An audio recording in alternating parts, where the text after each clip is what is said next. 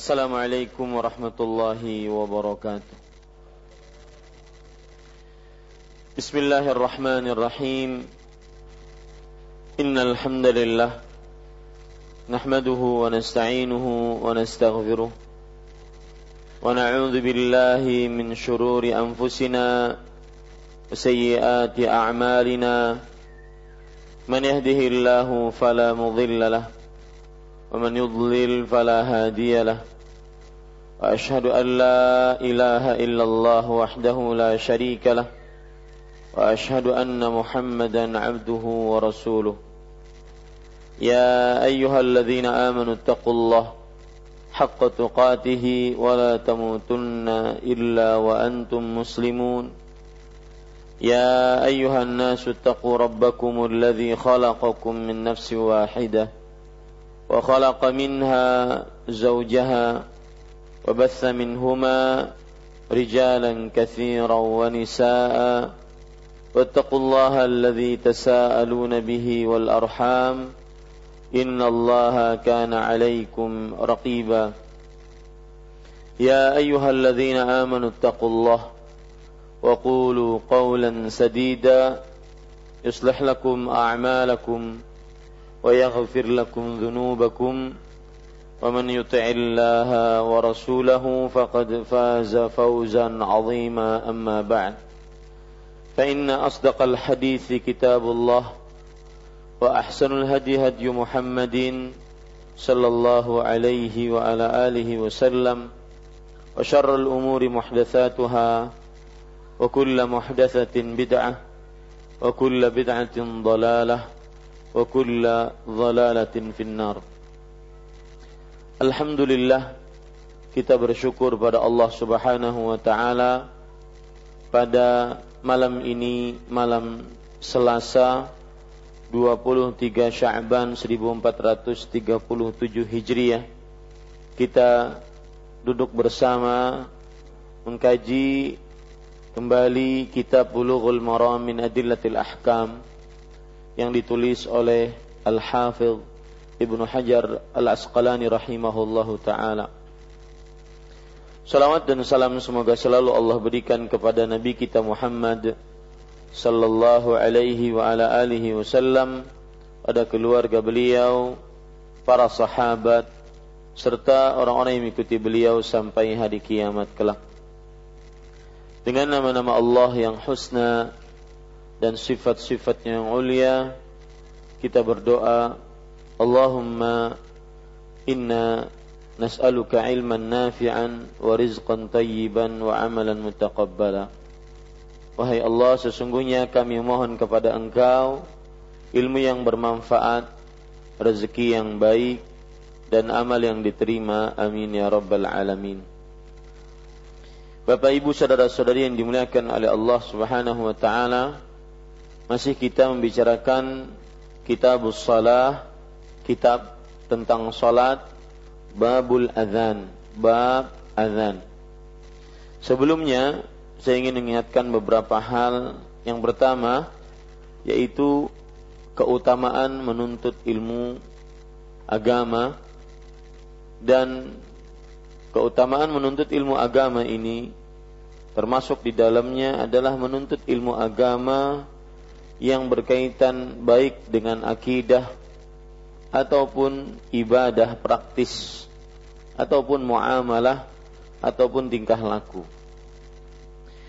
Maka semestinya seseorang di samping memperhatikan untuk belajar akidah sebagai pondasi dasar dari setiap amal ibadah maka dia juga memperhatikan belajar bagaimana tata cara beribadah yang benar yang sesuai dengan petunjuk Rasul sallallahu alaihi wasallam. Maka apabila pelajaran akidah diperhatikan berarti pelajaran fikih pun diperhatikan. Bahkan hadis yang sangat masyhur yang diriwayatkan oleh Imam Bukhari dari Muawiyah bin Abi Sufyan radhiyallahu an Rasulullah sallallahu alaihi wasallam bersabda man yuridillahu bihi khairan yufaqihu fid din. Barang siapa yang diinginkan oleh Allah Subhanahu wa taala kebaikan, maka niscaya Allah akan fikihkan dia. Kata-kata fikihkan di sini maksudnya pahamkan agama kepada dia. Ini menunjukkan bahwasanya pemahaman agama bukan hanya perkara akidah yang dipelajari. Akan tetapi ibadah, ibadah praktis pun kita harus pelajari dengan secara maksimal. Bukan hanya pelajaran tauhid yang kita pelajari. Akan tetapi ibadah-ibadah yang berkaitan dengan praktik pun kita akan dan harus kita pelajari. Terutama perihal sholat. Maka sangat mengherankan kalau seandainya kita sholat yang wajib lima kali sehari dan diharamkan kita untuk bodoh di dalamnya, diharamkan kita untuk tidak mengenal sebaik-baiknya perihal sholat, maka kita malas untuk menghadiri majelis ilmu tersebut. Karena sebagaimana yang sudah saya sebutkan, keutamaan menuntut ilmu, ilmu yang dimaksud bukan hanya sekedar ilmu akidah, akan tetapi ilmu yang menunjang keislaman seseorang secara menyeluruh, baik itu akidah, ibadah ataupun tingkah muamalah ataupun tingkah laku. Maka jangan sampai ada pembedaan di antara para jamaah sekalian terhadap majlis-majlis yang dihadiri. Terhadap majlis-majlis yang dihadiri. Bahkan kita sekarang baru masuk di dalam kitabus salah setelah kita begitu lama untuk berbicara kitab toharoh. Dan mungkin sebagian ada yang menganggap bahwasanya pelajaran bulughul maram agak terlalu mendalam. Maka itulah salah satu fungsi tujuan dari belajar kitab. Dia akan sangat mendalam dan sangat rinci apa yang dipelajari Bahkan kadang-kadang untuk satu hadis kita bisa berpekan-pekan karena memang pertemuannya sepekan sekali.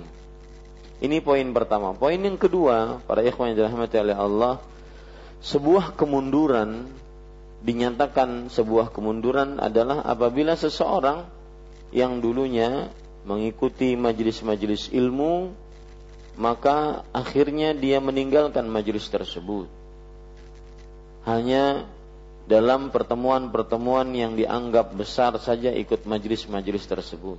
Ini sebuah kemunduran karena disebabkan beberapa sisi. Yang pertama yaitu kemunduran dari sisi bahwa kita menyia-nyiakan kesempatan yang ada. Majelis-majelis membaca kitab, majelis-majelis yang di dalamnya kita mempelajari kitab dan hadis-hadis Rasul serta ayat-ayat Al-Quran sebelumnya secara rinci itu sangat jarang kita dapati. Bahkan sampai ke daerah-daerah, bahkan sampai kepada daerah-daerah yang perkotaan, sangat jarang kita dapati.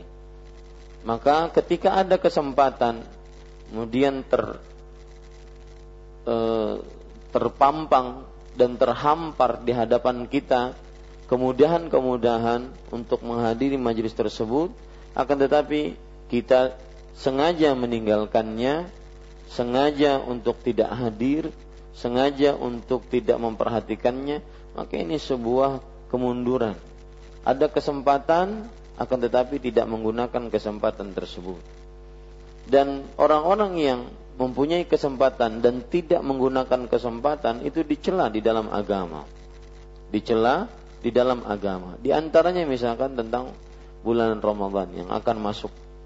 Rasulullah SAW bersabda, "Raghima anfu rajul adraka Ramadan falam yughfar lahu fadakhala an-nar fa'ab'adahu Allah." Hadis riwayat Imam Ibnu Khuzaimah. Sungguh seorang, seseorang sangat merugi ketika memasuki bulan Ramadan dia tidak diampuni dosanya ini artinya dia tidak menggunakan kesempatan sebaik-baiknya. Kenapa? Ada kesempatan dia berleha-leha. Ada kesempatan dia tidak gunakan sebaik-baiknya. Maka para ikhwan yang dirahmati oleh Allah, saya bahkan kenal beberapa jamaah yang hadir sekarang, mereka rela untuk meninggalkan kota besar demi sebuah kajian yang ada di masjid ini. Mereka rela untuk berpindah tempat, berpindah tempat tinggal untuk sengaja menghadiri majelis-majelis yang ada di sini. Yang senantiasa majelisnya membaca kitab setiap malamnya. Maka ini sebuah kemunduran kalau seandainya kita hanya memperhatikan sebuah malam dan tidak memperhatikan malam-malam yang lain. Padahal nilai dan pentingnya malam-malam yang lain tidak kalah penting. Bagaimana kita tidak kalah penting kitab sholat amalan pertama kali yang paling akan ditanya oleh Allah Subhanahu wa taala. Kemunduran yang kedua dari sisi berarti mau diakui atau tidak diakui dia lebih condong kepada dunianya dibandingkan kepada ilmu dan akhiratnya. Dia akui nggak akui. Kalau seandainya majelis-majelis yang dulunya ramai, yang dahulunya orang-orang benar-benar hadir untuk menghadiri majelis tersebut, maka kemudian dia tidak hadir, pasti disibukkan dengan dunia. Sebagaimana perkataan Imam Syafi'i rahimahullah.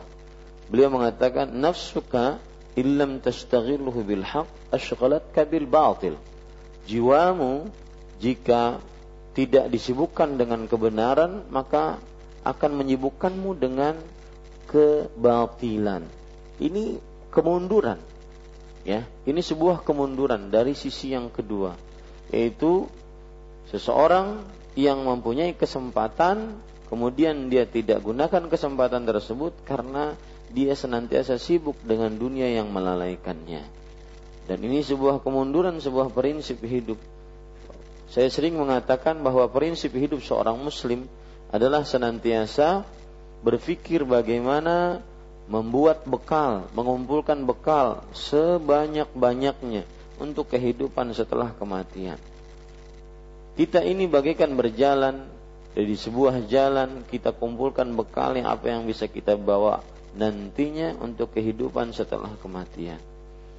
Kemudian poin yang ketiga yang ingin saya sampaikan pada ikhwan yang dirahmati oleh Allah, kita yang sudah mengenal bagaimana indahnya sunnah, kemudian juga bagaimana benar-benar berakidah, berusaha berakidah yang benar, maka jangan sampai kita hanya sebatas bintang-bintang, tidak seperti bulan. Tetapi kita juga perlu menyinari, bahkan yang paling perlu kita sinari adalah kawan-kawan yang sudah lama, yang kemudian dia tenggelam wajahnya, tenggelam kehadirannya, tidak ada hadir di majelis-majelis ilmu. Diingat dan itu fungsinya ada SMS center di masjid ini. Itu fungsinya kita mengingat kawan-kawan kita yang dulunya hadir sekarang tidak hadir.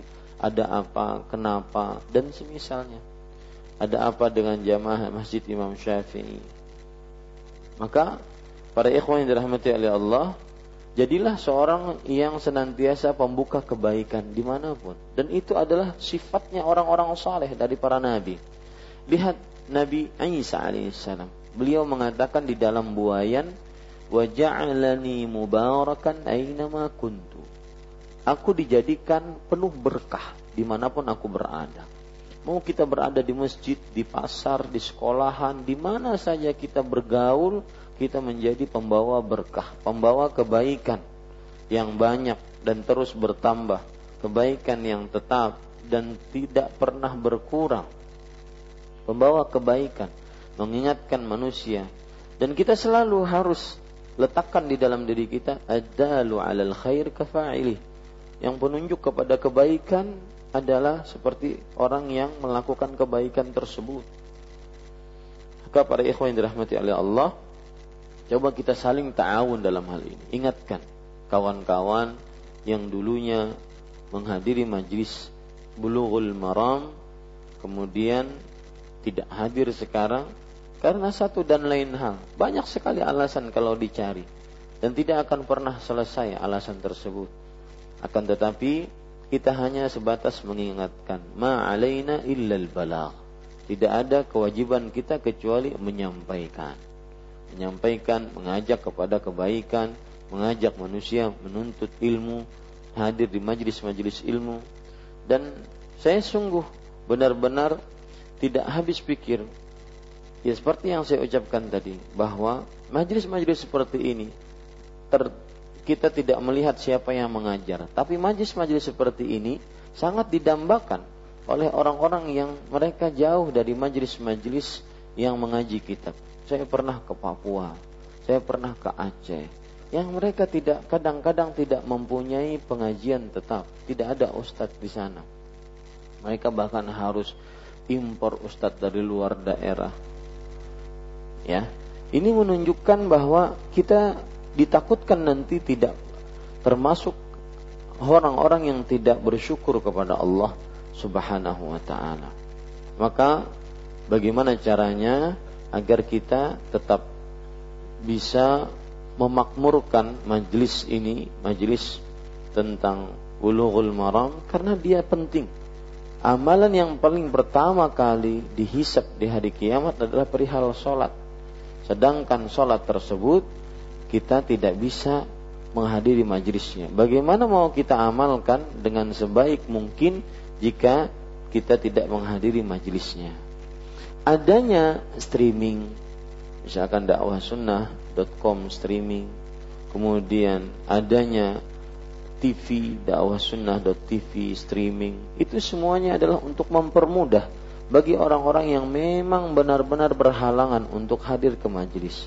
Adapun hadir di majlis berbeda dengan orang-orang yang mendengarkan sambil menyetir, mendengarkan sambil uh, ngobrol, mendengarkan beda. Di sana ada adab, di sana ada akhlak, di sana ada bagaimana tata cara menuntut ilmu, di sana ada menjawab solawat, di sana banyak duduk di masjid, mendatangkan berkah, ampunan, rahmat, dan banyak sekali. Maka saya berharap ta'awunnya kepada para jamaah sekalian, baik para jamaah laki-laki ataupun perempuan, untuk menghadiri majlis-majlis yang ada di masjid ini.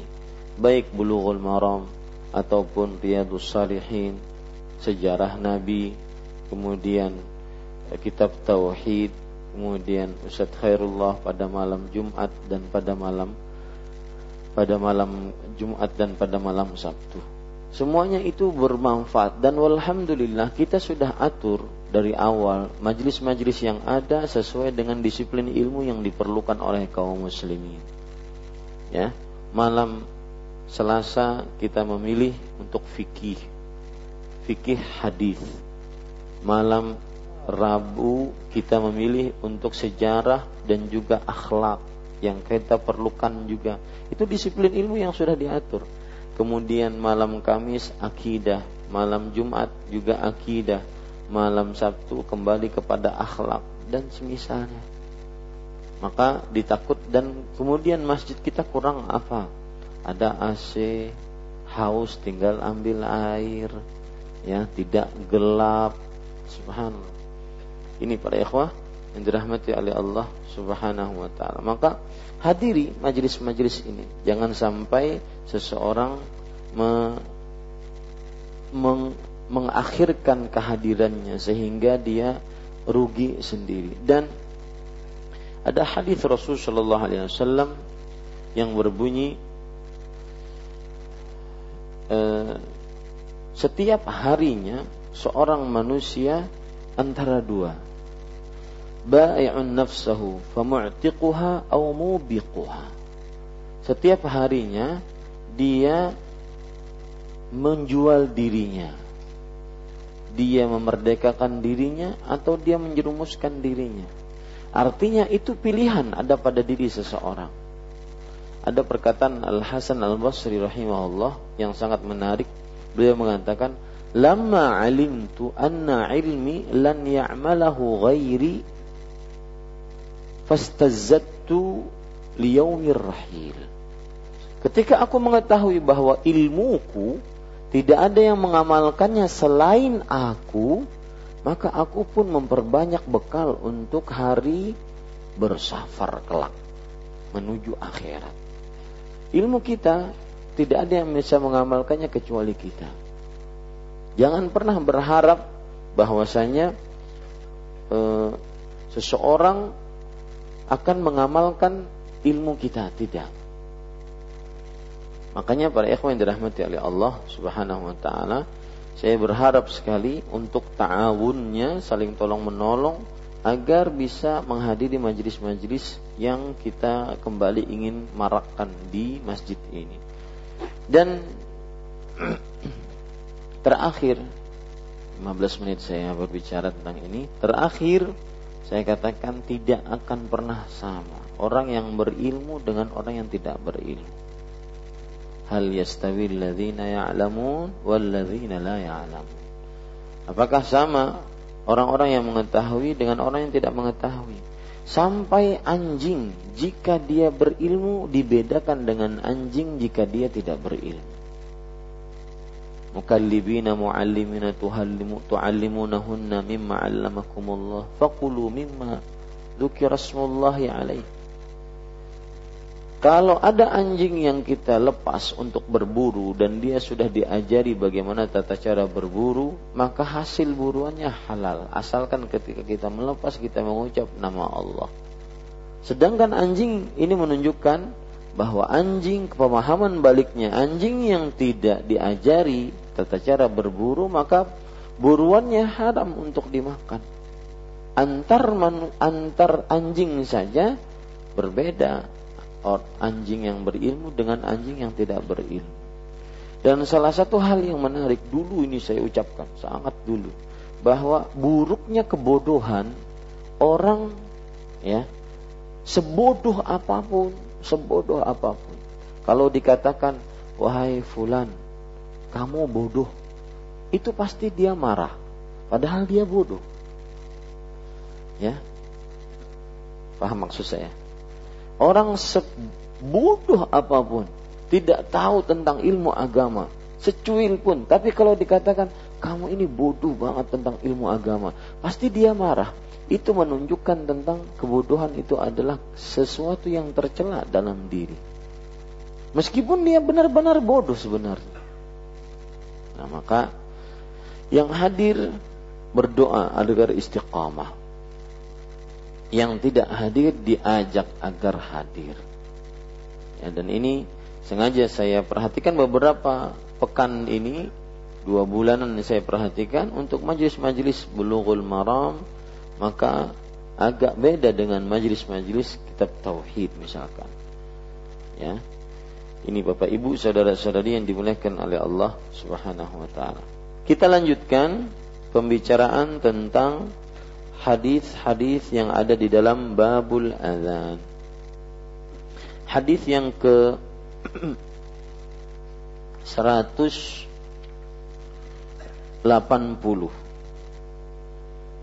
Ah, Taufan. Eh 192. Saya baca dari Arabnya, mohon maaf. 192. Ya. Saya bacakan Qala al-musannif rahimahullahu taala خزيمة رحمه الله عن أنس رضي الله عنه قال من السنة إذا قال المؤذن في الفجر حي على الفلاح قال الصلاة خير من النوم ini sudah ya sudah belum Taib para ikhwan yang dirahmati oleh Allah subhanahu wa ta'ala. Artinya Sedangkan dalam riwayat Ibnu Khuzaimah dari Anas radhiyallahu anhu dia berkata termasuk perbuatan sunnah apabila muadzin mengucapkan di waktu fajar hayya 'alal falah ia mengucapkan as-salatu khairun minan naum Poin pertama dari hadis ini adalah biografi perawi yang meriwayatkan hadis ini. Anas bin Malik radhiyallahu an.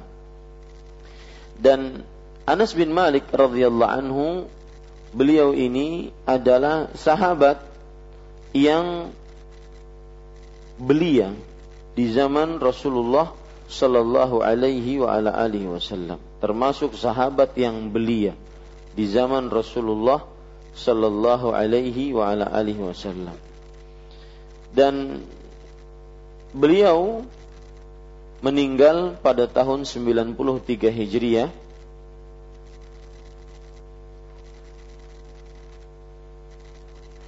Beliau juga terkenal dengan akhiru man tufiya minas sahabah. Sahabat yang paling terakhir, sahabat yang paling terakhir meninggal.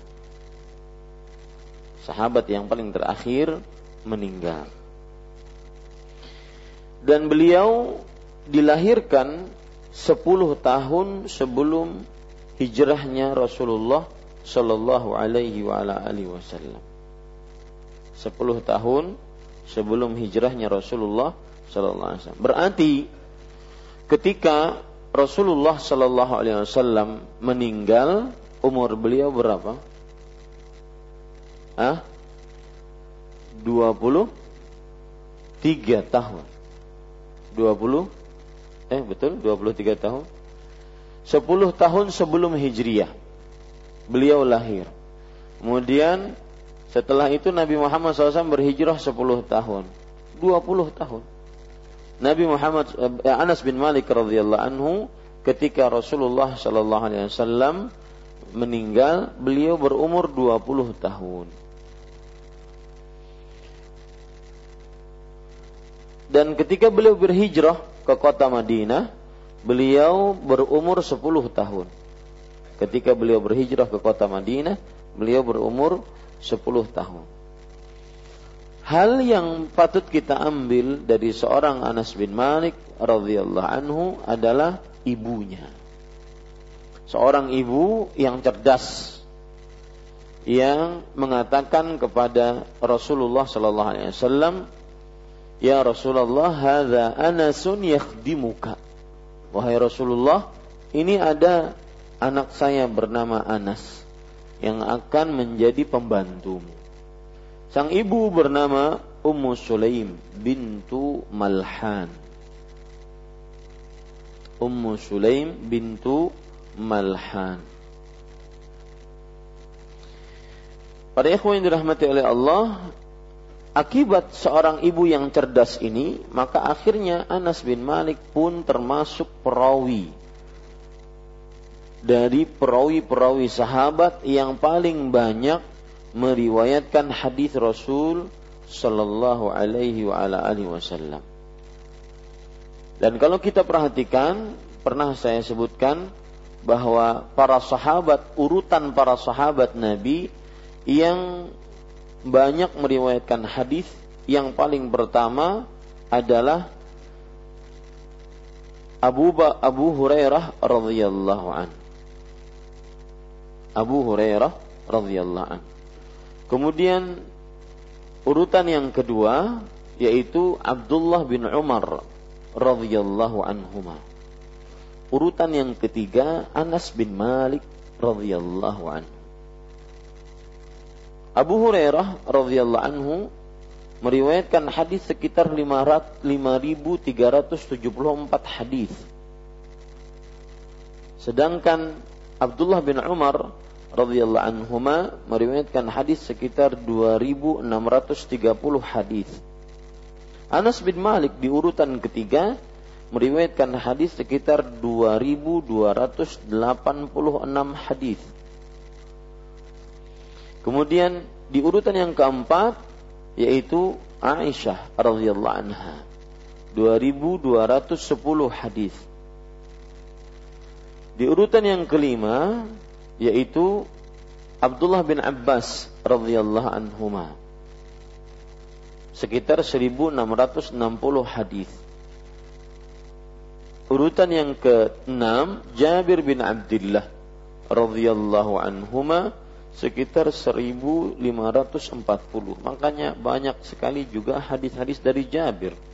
Di antaranya hadis yang sangat terkenal hadis riwayat Imam Muslim tentang hajinya Rasulullah sallallahu alaihi wasallam. Bahkan para ulama hadis mengucapkan bahwasanya umdatul umdatul hadis fil hajj min Jabir. sumber hadis dari tentang haji dari Jabir radhiyallahu an. Kemudian urutan yang ketujuh yaitu Abu Sa'id Al-Khudri. Sa'ad bin Malik ibnu Sinan. Sa'ad bin Malik ibnu Sinan. Sekitar 1170 hadis. Ini adalah tujuh orang yang paling banyak meriwayatkan hadis Rasul Shallallahu Alaihi Wasallam. Lihat Anas bin Malik. Yang ingin saya tekankan di sini tentang Anas bin Malik radhiyallahu anhu.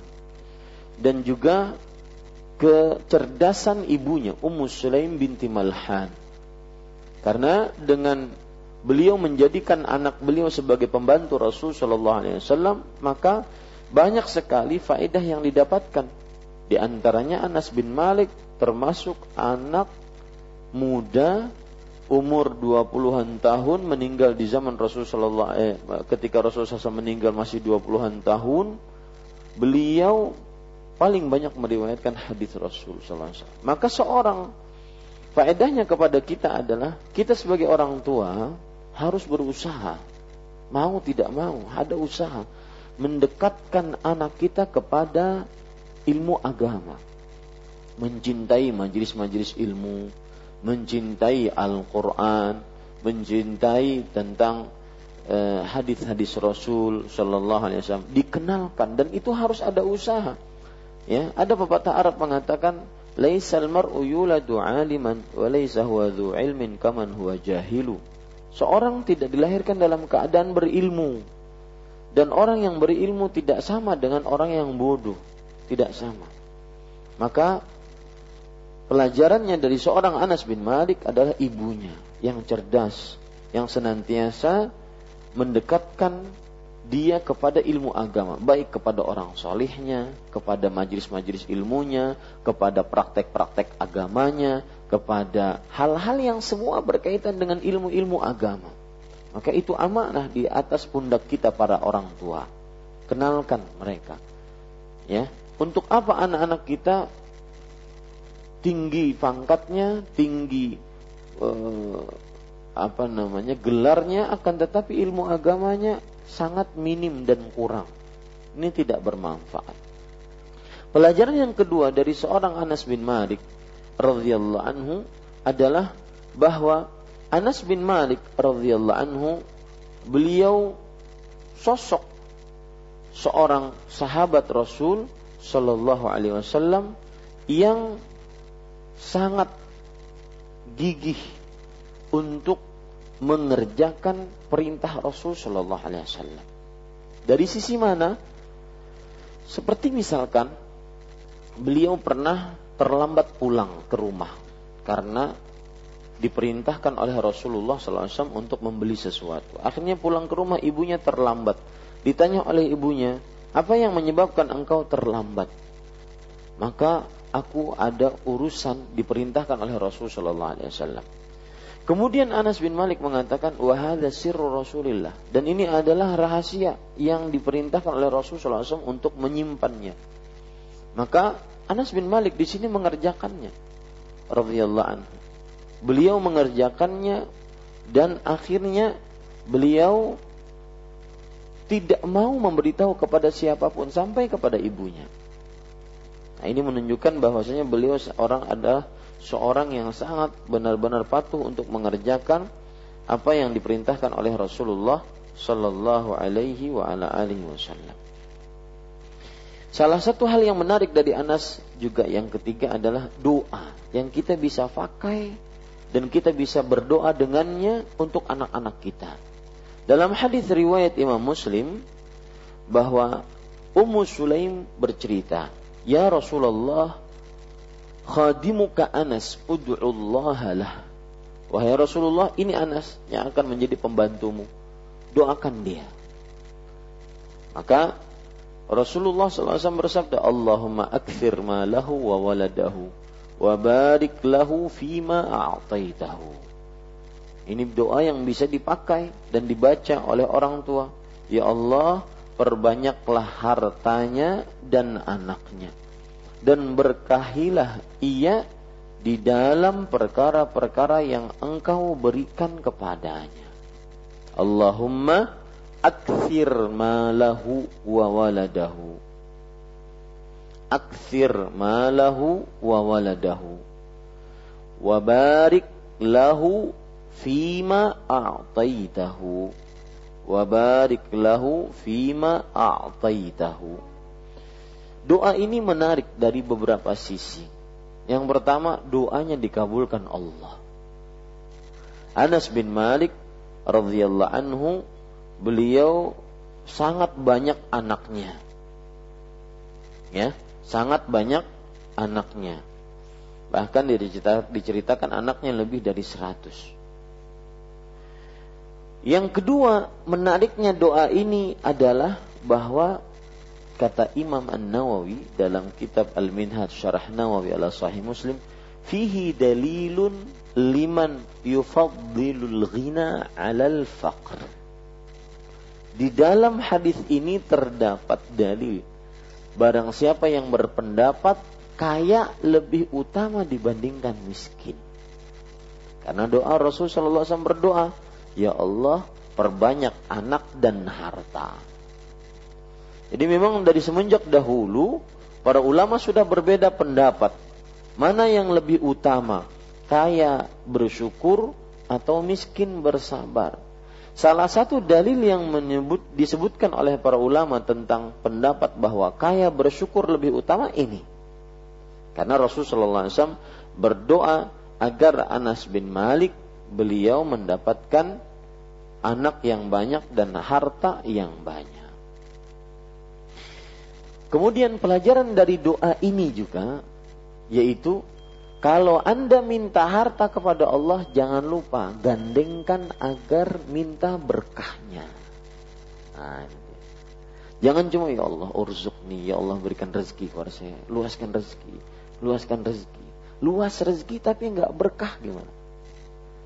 Maka pelajaran menarik di sini kalau kita minta rezeki maka gandengkan juga kita minta berkahnya. Ini para ikhwan yang dirahmati oleh Allah Subhanahu wa taala. Maka akhirnya Anas bin Malik radhiyallahu anhu beliau mempunyai anak yang banyak, harta yang banyak tanpa mendatangkan kerugian buat beliau dunia akhir. Karena harta dan anak yang banyak tersebut ber berkah. Ini para ikhwan yang dirahmati oleh Allah SWT. Adhan ya? Hah? Silahkan. Cepat sekali waktu kita. Nah.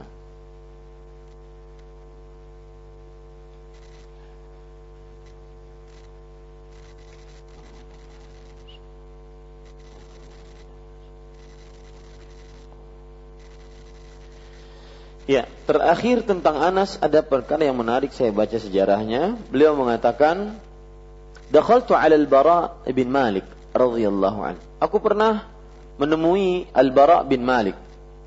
Eh, saudara beliau. Kan Anas bin Malik, Al-Bara bin Malik, saudara beliau. Wa huwa yataghanna bisy'ir. Dia sedang bersenandung dengan mengucapkan syair. Kalau kita itu sedang uh, apa ya? Kalau bahasa sekarang bersenandung tanpa musik tapi nasyid ya. Ya, nasyid gitu. Fakultulah Lalu aku berkata kepada saudaraku, Ya akhi, tataghanna bisyir wa qad abdalakallahu bihi ma huwa khairun minhu. Wahai saudaraku, engkau bersenandung dengan mengucapkan nasyid-nasyid tersebut. Padahal Allah telah menggantikan untukmu sesuatu yang lebih baik dari itu, yaitu Al-Quran. Nah, ini mungkin bermanfaat untuk kita menghadapi bulan Ramadan. Pada ikhwan yang dirahmati oleh Allah, poin kedua dari hadis ini adalah makna hadis ini. Kita baca halaman 89 hadis yang ke-192. Sedangkan dalam riwayat Ibnu Khuzaimah Ibnu Khuzaimah mempunyai kitab namanya Sahih Ibnu Khuzaimah. Dan di dalam kitab tersebut beliau juga menyebutkan beberapa ataupun banyak hadis Rasul Shallallahu Alaihi wa ala Wasallam. Dan para ikhwan yang dirahmati oleh Allah, Ibnu Khuzaimah disebutkan oleh para ulama tentang kitabnya ini Sahih Ibnu Khuzaimah. Kenapa disebutkan kata-kata sahih? Karena beliau mewajibkan pada diri beliau tidak memasukkan dalam kitab beliau kecuali hadis-hadis sahih yang menurut beliau sahih. Hadis-hadis sahih yang menurut beliau adalah sahih. Dan kitab sahih Ibnu Khuzaimah termasuk dari kitab-kitab yang mu'tabar, kitab yang terpandang dan dianggap mempunyai kedudukan di dalam referensi-referensi sunnah Nabi Muhammad Sallallahu Alaihi Wasallam. Dan nama dari kitab Sahih Ibnu Khuzaimah bisa dicatat adalah Mukhtasar Al-Mukhtasar Minal Musnid As-Sahih Mukhtasar Al-Mukhtasar Minal Musnid As-Sahih Saya tulis saja Mukhtasar Al-Mukhtasar Minal Musnid As-Sahih.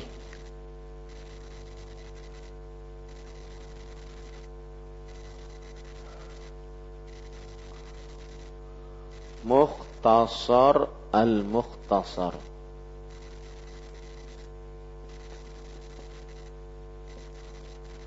Minal Musnid As-Sahih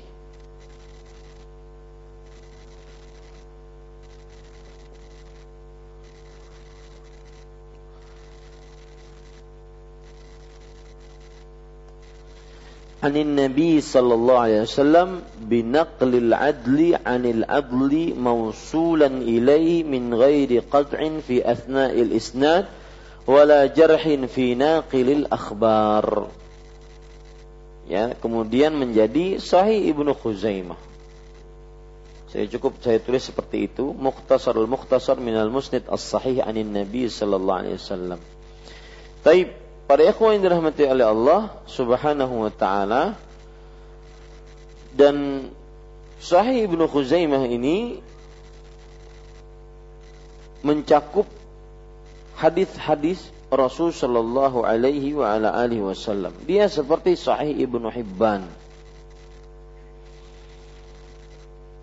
Dan bahkan para ulama seperti Imam Asyuti mengatakan Sahih Ibnu Khuzaimah lebih tinggi derajat hadisnya dibandingkan Sahih Ibnu Hibban.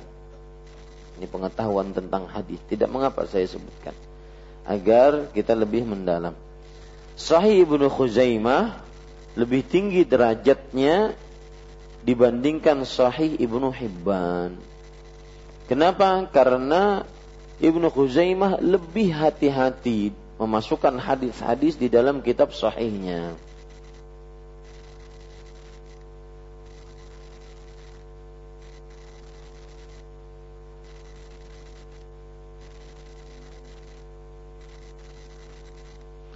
Taib. Para ikhwan yang dirahmati oleh Allah Subhanahu wa taala, adapun tentang Ibnu Khuzaimah sendiri, nama asli beliau Muhammad bin Ishaq. Muhammad bin Ishaq bin Khuzaimah meninggal pada tahun 311 Hijriah. Berarti ulama Islam abad keempat Hijriah. Ulama Islam abad keempat Hijriah. Kita lanjutkan. Sedangkan dalam riwayat Ibnu Khuzaimah, berarti riwayat Ibnu Khuzaimah di dalam kitab sahihnya dari Anas bin Malik radhiyallahu anhu, dia berkata, termasuk perbuatan sunnah, kata-kata termasuk perbuatan sunnah, ini berarti perbuatan sunnah Rasul. Ya, dan kata sunnah di sini adalah termasuk perbuatan ajaran Rasulullah SAW. Arti sunnah di sini perlu digarisbawahi, termasuk perbuatan sunnah. Perbuatan sunnah yang dimaksud di sini adalah ajaran Rasulullah Sallallahu Alaihi Wasallam. Dan apabila sahabat Nabi mengucapkan termasuk sunnah, maka itu berarti hadisnya marfu. Catat itu. Jika seorang sahabat Rasulullah mengucapkan minas sunnah, termasuk perbuatan sunnah, maka itu berarti hadisnya sampai kepada Rasulullah sallallahu alaihi wasallam atau diangkat atau marfu'. Ya. Banyak sekali hadis-hadis Rasul sallallahu alaihi wasallam yang berbunyi minas sunnati kada termasuk daripada sunnah begini termasuk daripada sunnah begini ya apabila kaidahnya tadi bagaimana? Apabila seorang sahabat mengucapkan termasuk perbuatan sunnah maka itu berarti hadis yang marfu' yang sampai kepada Rasulullah sallallahu alaihi wasallam. Saya ulangi apabila ada seorang sahabat Nabi mengucapkan termasuk perbuatan sunnah maka itu berarti hadisnya marfu' sampai kepada Rasulullah sallallahu alaihi wasallam. Termasuk ini Anas bin Malik berkata termasuk perbuatan sunnah yaitu ajaran Nabi Muhammad sallallahu alaihi wasallam. Apabila muadzin mengucapkan di waktu fajar. Muadzin mengucapkan di waktu fajar. Fajar. Muadzin artinya orang yang mengumandangkan azan di waktu fajar artinya adalah waktu sholat subuh. Ya, sudah masuk waktu sholat subuh. Fajar di sini berarti fajar sadiq. Karena sudah kita pelajari, fajar itu ada dua macam. Fajar sadiq dengan fajar kadzib. Fajar sadiq. Ya. Nah, ini berarti menunjukkan bahwa apa yang diucapkan ini berarti di azan yang kedua. Ya. Idza qala al-muadzinu fil fajri, jika seorang muadzin mengucapkan di waktu fajar. Fajar di sini maksudnya adalah fajar sadiq, yaitu fajar yang menunjukkan waktu sholat subuh. Hayya 'ala sal, hayya 'alal falah. Ya, setelah ucapan hayya 'alal falah, maka mengucapkan as-salatu khairun minan naum. Ya, as-salatu khairun minan naum. Para ikhwah, hadis ini sahih, tidak ada keraguan di dalamnya dan poin yang ketiga, uh, keempat dari hadis ini hukum dan pelajaran dari hadis ini. Hukum dan pelajaran dari hadis ini sudah kita bahas pada pertemuan sebelumnya, yaitu bahwa ucapan as-salatu khairun minan naum. Terjadi perbedaan pendapat di antara para ulama. Siapa yang masih ingat pada pekan yang lalu? As-salatu khairun minum. Terjadi perbedaan pendapat di antara para ulama. Kapan diucapkan? Pendapat pertama, ada yang mengatakan pada azan pertama. Apa maksud azan pertama? Azan pada fajar kadhib. Azan pada waktu sebelum sholat subuh. Azan yang pada waktu itu masih gelap masih malam. Azan yang dikumandangkan oleh siapa?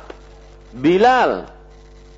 Ini pendapat yang pertama. Karena di situ disebutkan pada azan yang pertama. Dalam hadis-hadis disebutkan pada azan yang pertama.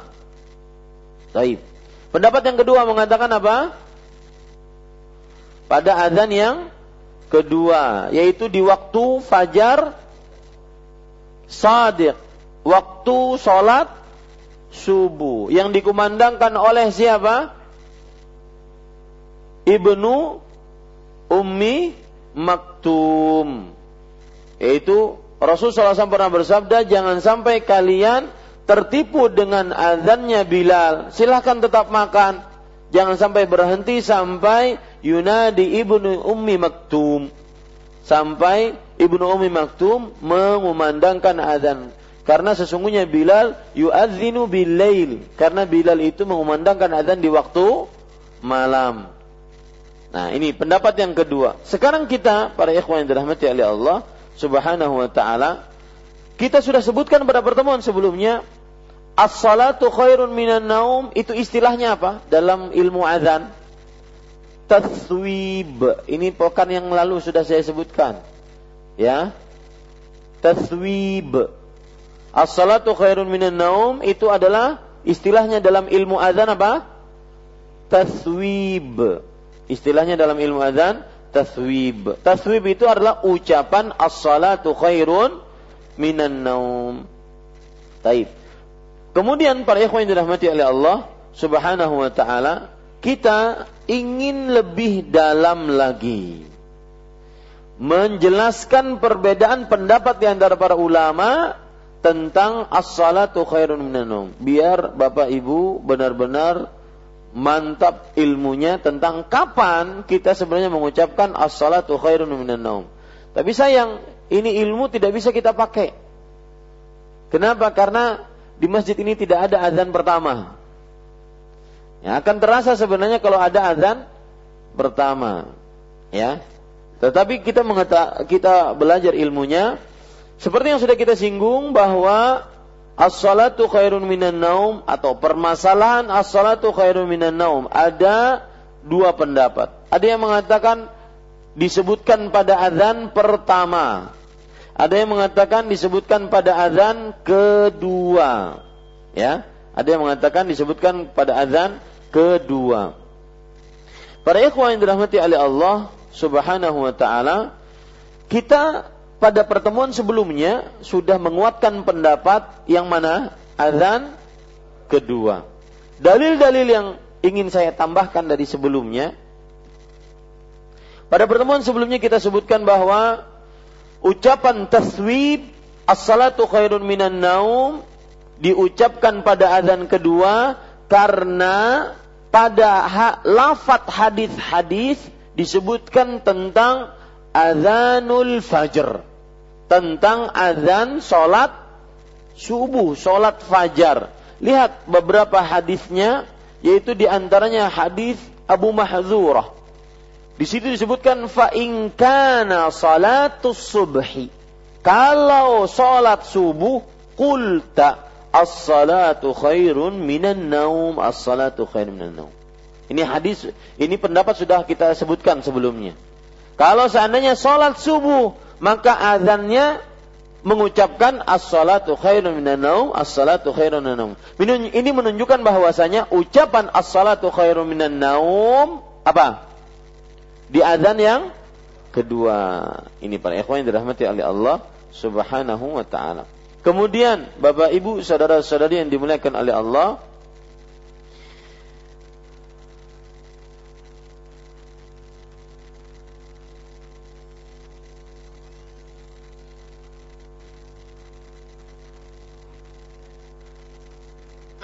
Kemudian dalil yang kedua yang menunjukkan bahwa azan eh, as-salatu khairun minan naum itu pada azan yang kedua yaitu diucap eh, dalilnya adalah Rasulullah SAW bersabda tentang hadis riwayat Bukhari Muslim baina kulli adzanaini salatun. Di antara dua azan itu ada salat kalau kita katakan azan kedua berarti itu komat. Azan pertama berarti itu azan azan solat, azan subuh. Nah, ini menunjukkan bahwa kata-kata azan pertama itu adalah azan solat subuh. Kenapa? Karena yang dimaksud azan pertama adalah azan solat subuh, bukan azan yang sebelum subuh. Ini para ikhwah. Itu dalil juga sudah kita sebutkan pada pertemuan sebelumnya. Kemudian Bapak Ibu saudara-saudari yang dimuliakan oleh Allah Subhanahu wa taala sampai Al-Hafiz Ibnu Hajar mengatakan wal muradu bil ula al adzanu alladhi yu'adzinu bihi 'inda yu'adzanu bihi 'inda dukhulil waqt. Yang dimaksud dengan azan pertama adalah azan yang dikumandangkan tatkala sudah masuk waktu subuh. Jadi sekali lagi tetap kita kepada pendapat as-salatu khairun minan naum itu adalah diucapkan pada azan yang kedua di waktu sudah masuk sholat subuh. Nah, ini para ikhwan yang dirahmati oleh Allah Subhanahu wa taala. Nah, itu tambahan dari apa yang sudah kita baca pada pertemuan sebelumnya. Sekarang kita baca hadis yang ke-193. An Abi Mahdhurah radhiyallahu anhu أن النبي صلى الله عليه وعلى آله وسلم علمه الأذان فذكر فيه الترجيع akhrajahu muslimun walakin dzakara at-takbira fi awwalihi marratayn faqad warahul khamsatu fadzakaruhu murabba'an. Dari Abu Mahdzurah radhiyallahu anhu bahwa Nabi Muhammad sallallahu alaihi wasallam telah mengajarkan azan kepadanya. Lalu beliau menyebutkan tarji' mengulangi dua kalimat syahadat dengan suara yang keras. Setelah mengucapkan keduanya dengan suara yang pelan dikeluarkan oleh Muslim. Namun ia hanya menyebutkan takbir dua kali saja pada permulaan azan dan diriwayatkan oleh lima orang imam yang kesemuanya menyebutkan empat kali takbir. Para ikhwan yang dirahmati oleh Allah Subhanahu wa taala, poin pertama dari hadis ini adalah biografi perawi yang meriwayatkan hadis ini. Beliau adalah Abu Mahdzurah. Abu Mahdzurah Bapak, Ibu, saudara-saudari yang dimuliakan oleh Allah Subhanahu wa taala, terkenal dengan pangkatnya sebagai muadzin Rasulullah sallallahu alaihi wa ala alihi wasallam. Namanya Salamah ibn Mi'yar. Salamah bin Mi'yar atau Salamah bin Samurah. Ada dua riwayat. Salamah bin Mi'yar atau Salamah bin Samurah.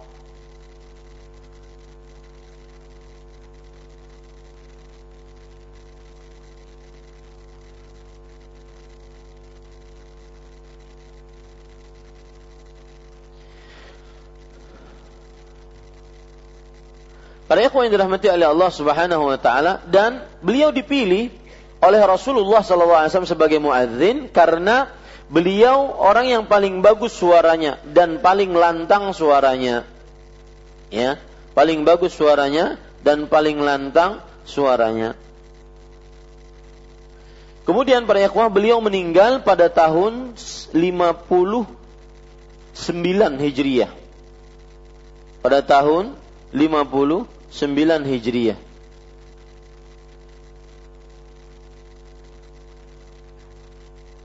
Dan meninggalnya di kota Mekah.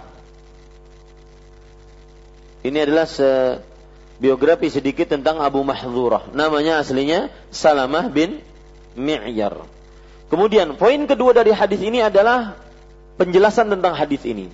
Dari Abu Mahdzurah radhiyallahu an bahwa Nabi Muhammad Shallallahu Alaihi Wasallam telah mengajarkan azan kepadanya. Ini mafhum insya Allah. Lalu beliau menyebutkan terji'. Nah, pada pertemuan sebelumnya kita sudah sebutkan istilah-istilah dalam ilmu azan. Yang pertama apa? Terji'. Kemudian terbi'. Kemudian tathwib. Apa itu terji'? Siapa yang masih ingat? Silakan Pak. Cara mengulangnya gimana? Dua kali kalimat syahadat. Bisa dicontohkan Pak?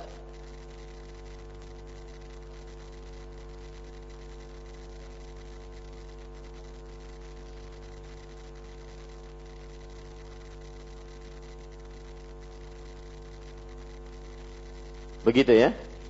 Ya. Para ikhwan yang dirahmati oleh Allah, tarji coba perhatikan di sini dalam buku kita mengulangi dua kalimat syahadat dengan suara yang keras setelah mengucapkan keduanya dengan suara yang pelan. Caranya bagaimana? Misalkan ini sudah takbir Allahu akbar Allahu akbar Allahu akbar Allahu akbar sudah takbir empat kali selesai. Kemudian kita ingin bersyahadat, ya maka kita ucapkan dulu dua kalimat syahadatnya dengan pelan, baru keras.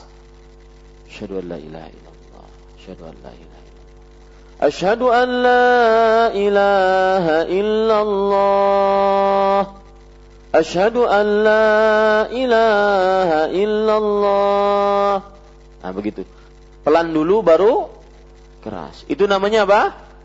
Terji' Mengucapkan suara kalimat syahadat Dengan keras setelah mengucapkannya dengan pelan. Jadi tarji itu kan kembali dari pelan kembali keras. Nah gitu loh. Dari pelan kembali keras. Asyhadu anna Muhammad Rasulullah juga begitu. Asyhadu anna Muhammad Rasulullah. Asyhadu anna Muhammad Rasulullah. Ashhadu anna Muhammadar Rasulullah. Ashhadu anna Muhammadar Rasulullah. Begitu. Itu namanya apa? Tarji. Nah, di sini disebutkan bahwa beliau menyebutkan tarji'.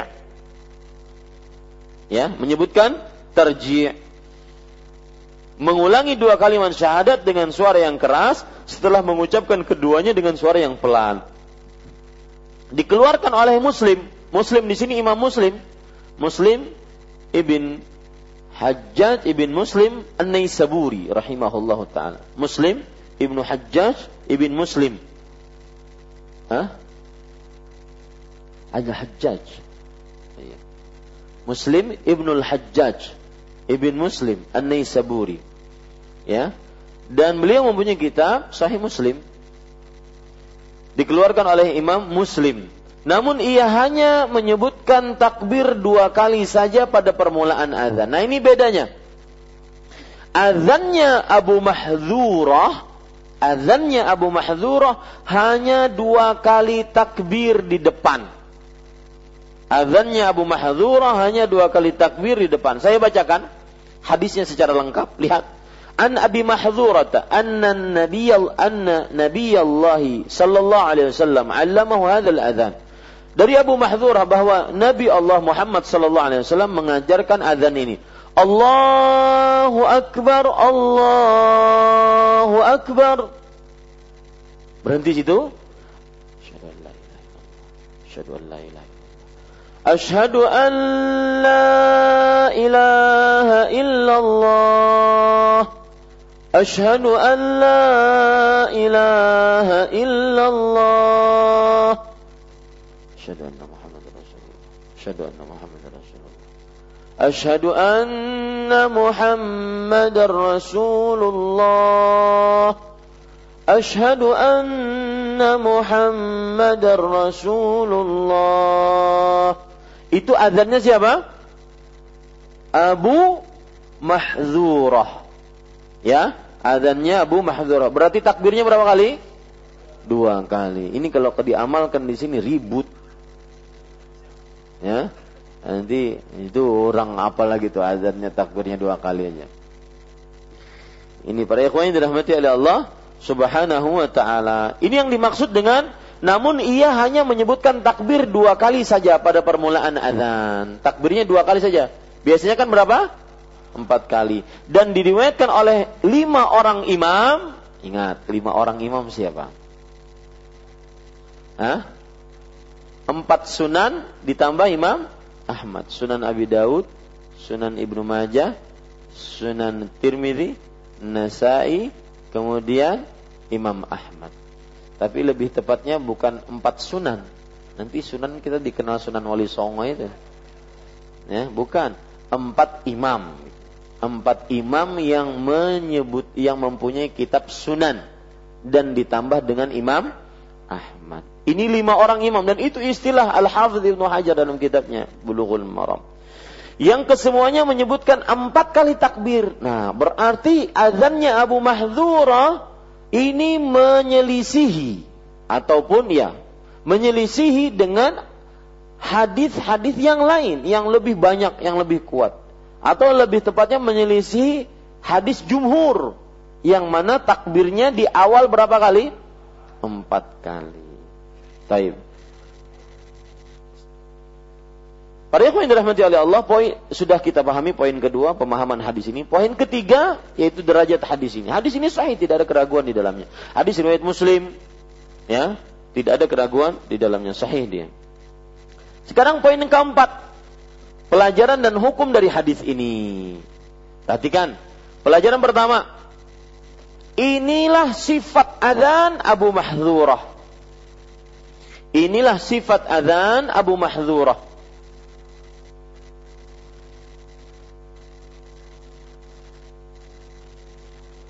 Pelajaran yang kedua. Sifat adzan Abu Mahdzurah ada dua macam. Nah, inilah sifat azan Abu Mahdzurah. Sifat azan Abu Mahdzurah ada dua macam.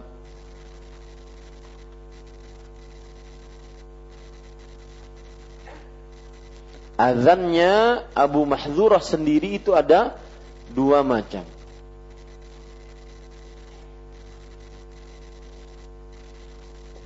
Yang pertama, mengucapkan takbir dua kali di awal azan. Dua kali saja di awal azan.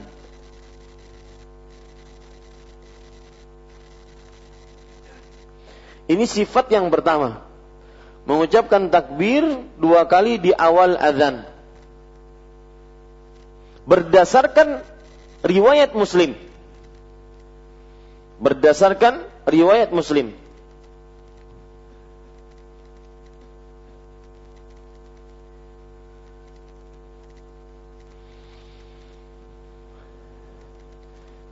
Dan yang kedua yaitu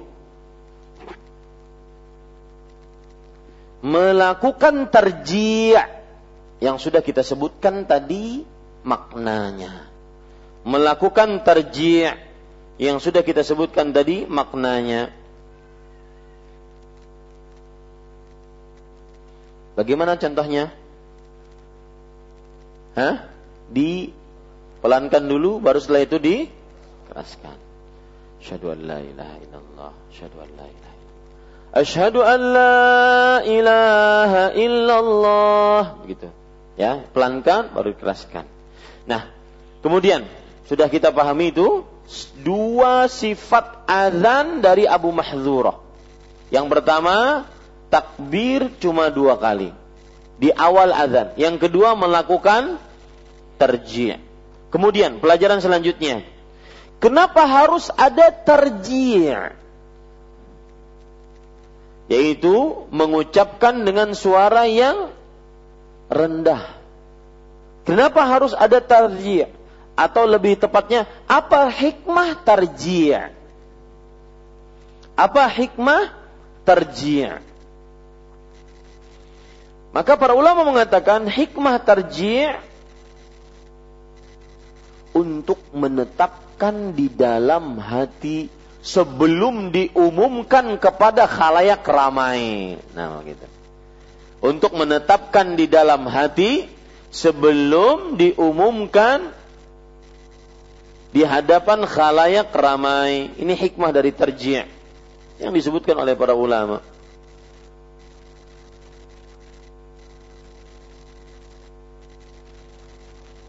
Kemudian, pelajaran selanjutnya, berdasarkan hadis Abu Mahzurah maka jumlah kalimat dalam azannya berapa kali? Silahkan hitung.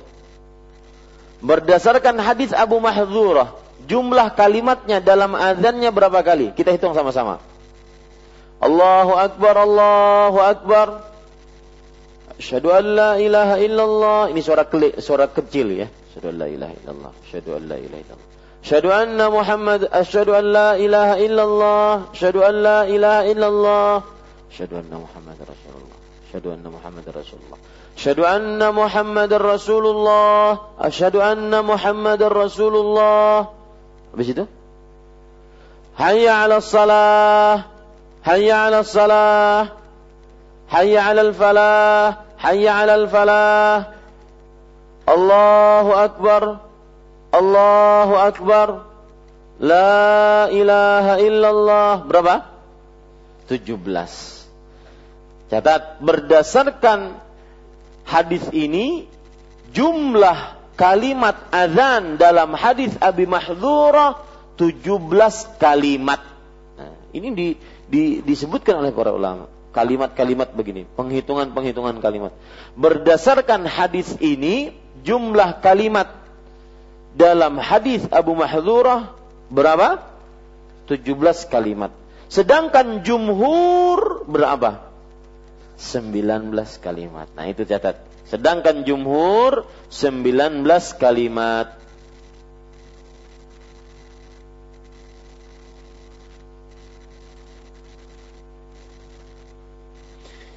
Selanjutnya, pelajaran selanjutnya. Mengucapkan empat kali saya ulangi, mengucapkan empat kali kalimat Allahu Akbar disebut dengan tarbi' atau catat. Tarbi' adalah sudah catat belum sebelumnya ya? Sudah. Tarbi' itu apa artinya? Ya, mengucapkan ucapan Allahu Akbar sebanyak empat kali. Ya, catat dia mengapa? Diulang catatannya nggak apa. Mengucapkan takbir yaitu Allahu Akbar sebanyak empat kali. Arti tarbi' adalah mengucapkan Allahu Akbar dalam azan sebanyak empat kali. Saya ulangi. Arti tarbi' dalam azan adalah mengucapkan Allahu Akbar di dalam azan sebanyak empat kali. Dan, nah jangan lupa. Dan ini perbuatan penduduk kota Mekah. Nah, ini perbuatan penduduk kota Mekah. Sebagaimana disebutkan di dalam kitab Bada'i'us Sana'i' dan juga Majmu' Al-Majmu' Syarh Al-Muhadzab. Ini amalan penduduk kota Mekah. Jadi kita ini sekarang azan tadi yang disebutkan tadi itu azannya penduduk kota Mekah. Catat selanjutnya. Adapun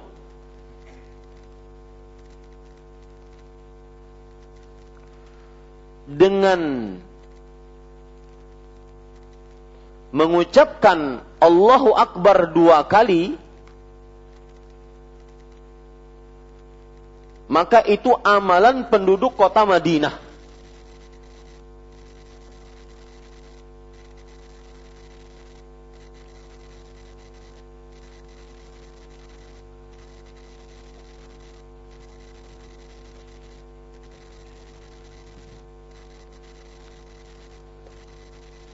Adapun mengucapkan kata Allahu Akbar dua kali atau disebut dengan tasniyah. Sudah saya tuliskan dalam bahasanya. Tasniyah. Mengucapkan takbir dalam azan dua kali. Tasniyah. Ini amalan penduduk kota mana? Kota Madinah. Sebagaimana disebutkan di dalam kitab Bada'iyus Sana'i'.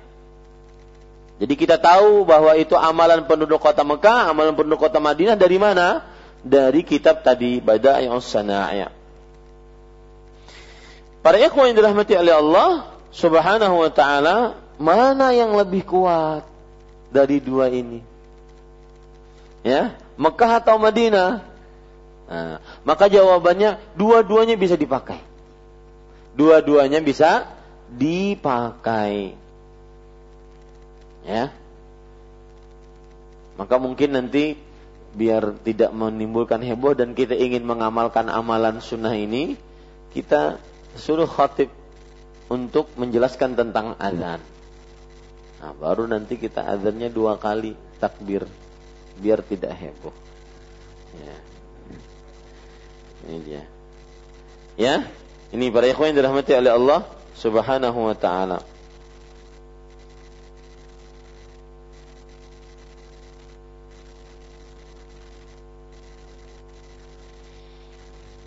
Taib. Sekarang kita ambil hadis yang selanjutnya, hadis 194.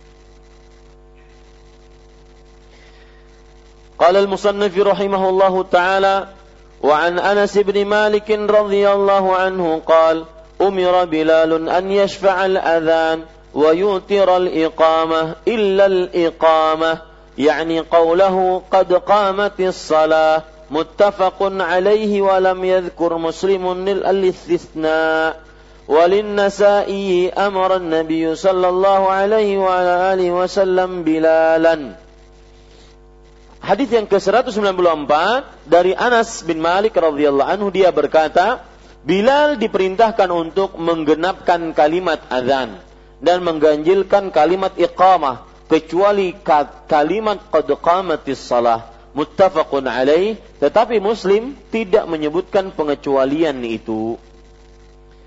Ini Pak, baca kitab ini, kalau nggak pakai guru nggak paham. Tetapi Muslim, Muslim mana ini? Ya kan? Ini kalau nggak pakai guru nggak paham ini. Makanya eh, kita benar-benar menekankan agar coba kawan-kawan yang dahulu jamaah Masjid Imam Syafi'i diajak kembali untuk hadir di majlis masjid di majlis Bulughul Maram. Terutama ada amanah sudah diberikan kitab oleh orang yang menyumbangnya. Ya. Dari Anas bin Malik radhiyallahu anhu dia berkata Bilal diperintahkan untuk menggenapkan kalimat azan dan mengganjilkan kalimat iqamat kecuali kalimat qad qamatis salah. Muttafaqun alaih, tetapi Muslim tidak menyebutkan pengecualian itu. Poin pertama dari hadis ini adalah biografi Anas bin Malik sudah tadi lewat.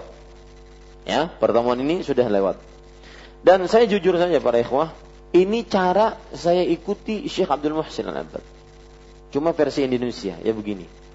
Jadi setiap pertemuan beliau kadang-kadang menyebutkan Anas bin Malik sahabat, aksarus sahabat riwayat dan hadis. Kemudian menyebutkan cerita tentang sahabat. Tapi kalau sudah ada Anas bin Malik pada hadis yang lain di pertemuan itu beliau tidak akan ucapkan lagi. Kalau besok beliau sebutkan lagi, ya nggak bosan-bosan. Makanya mohon sabar. Kalau seandainya saya mengulang-ulang, oh udah saya dengar puluhan kali saya ngomong begitu, biarin aja. Ya, saya sama, kita gara-gara syekh itu mengulang misalkan al-amash. Al-amash itu nama gelar, bukan nama asli. Tapi karena Syekh mengulang-ulang kita tidak hafal. Al-A'mas Sulaiman bin Mihran, fiqah min tabi'in. Nanti e, pertemuan besok keluar lagi nama Amas itu. Beliau ulang lagi sampai berkali-kali. Begitulah belajar hadis. Makanya sebagian orang kata mengatakan belajar hadis itu sulit karena seperti menghafal absen nama Dari Anas bin Malik radhiyallahu anhu, Anas bin Malik sudah lewat tadi. Dari Anas bin Malik, eh, poin kedua sekarang, yaitu biografi per, eh, penjelasan hadis ini. Dari Anas bin Malik dia berkata, Bilal siapa Bilal bin Rabah. Ya, Bilal bin Rabah. Pada pertemuan sebelumnya kita sudah sebutkan tentang Bilal. Tidak mengapa kita ulang sedikit.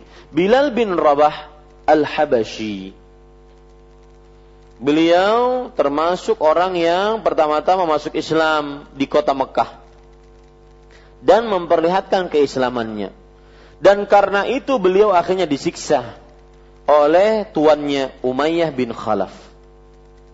Ya, di siang bolong di atas pada e, batu panas di bawah terik matahari. Tetapi dengan begitu beliau tetap mengucapkan ahadun ahad. Artinya Allah yang Maha Esa, Allah yang Maha Esa. Sampai akhirnya dimerdekakan oleh Abu Bakar As-Siddiq radhiyallahu anhu, kemudian Bilal berhijrah ke kota Madinah dan mengikuti seluruh peperangan bersama Rasul sallallahu alaihi wasallam. Dari mulai perang Badar sampai perang terakhir. Dan di kota Madinah Bilal mendapatkan tugas yaitu mengumandangkan azan. Kemarin ada yang nanya sama saya, Ustaz, itu keutamaan orang yang mengumandangkan azan, apakah keutamanya azannya sekali saja dia dapat atau terus menerus? Atau juga lima kali sehari dia azan begitu? Yang nanya nih Mas Rahman. Ya. Maka saya jawab, jawabannya adalah yang misalkan ada hadis yang berbunyi uh, al-muadzinun atwalu a'naqan yaumal qiyamah. Orang yang mengumandangkan azan adalah orang yang paling panjang lehernya di hari kiamat. Siapa orang yang mengumandangkan azan ini?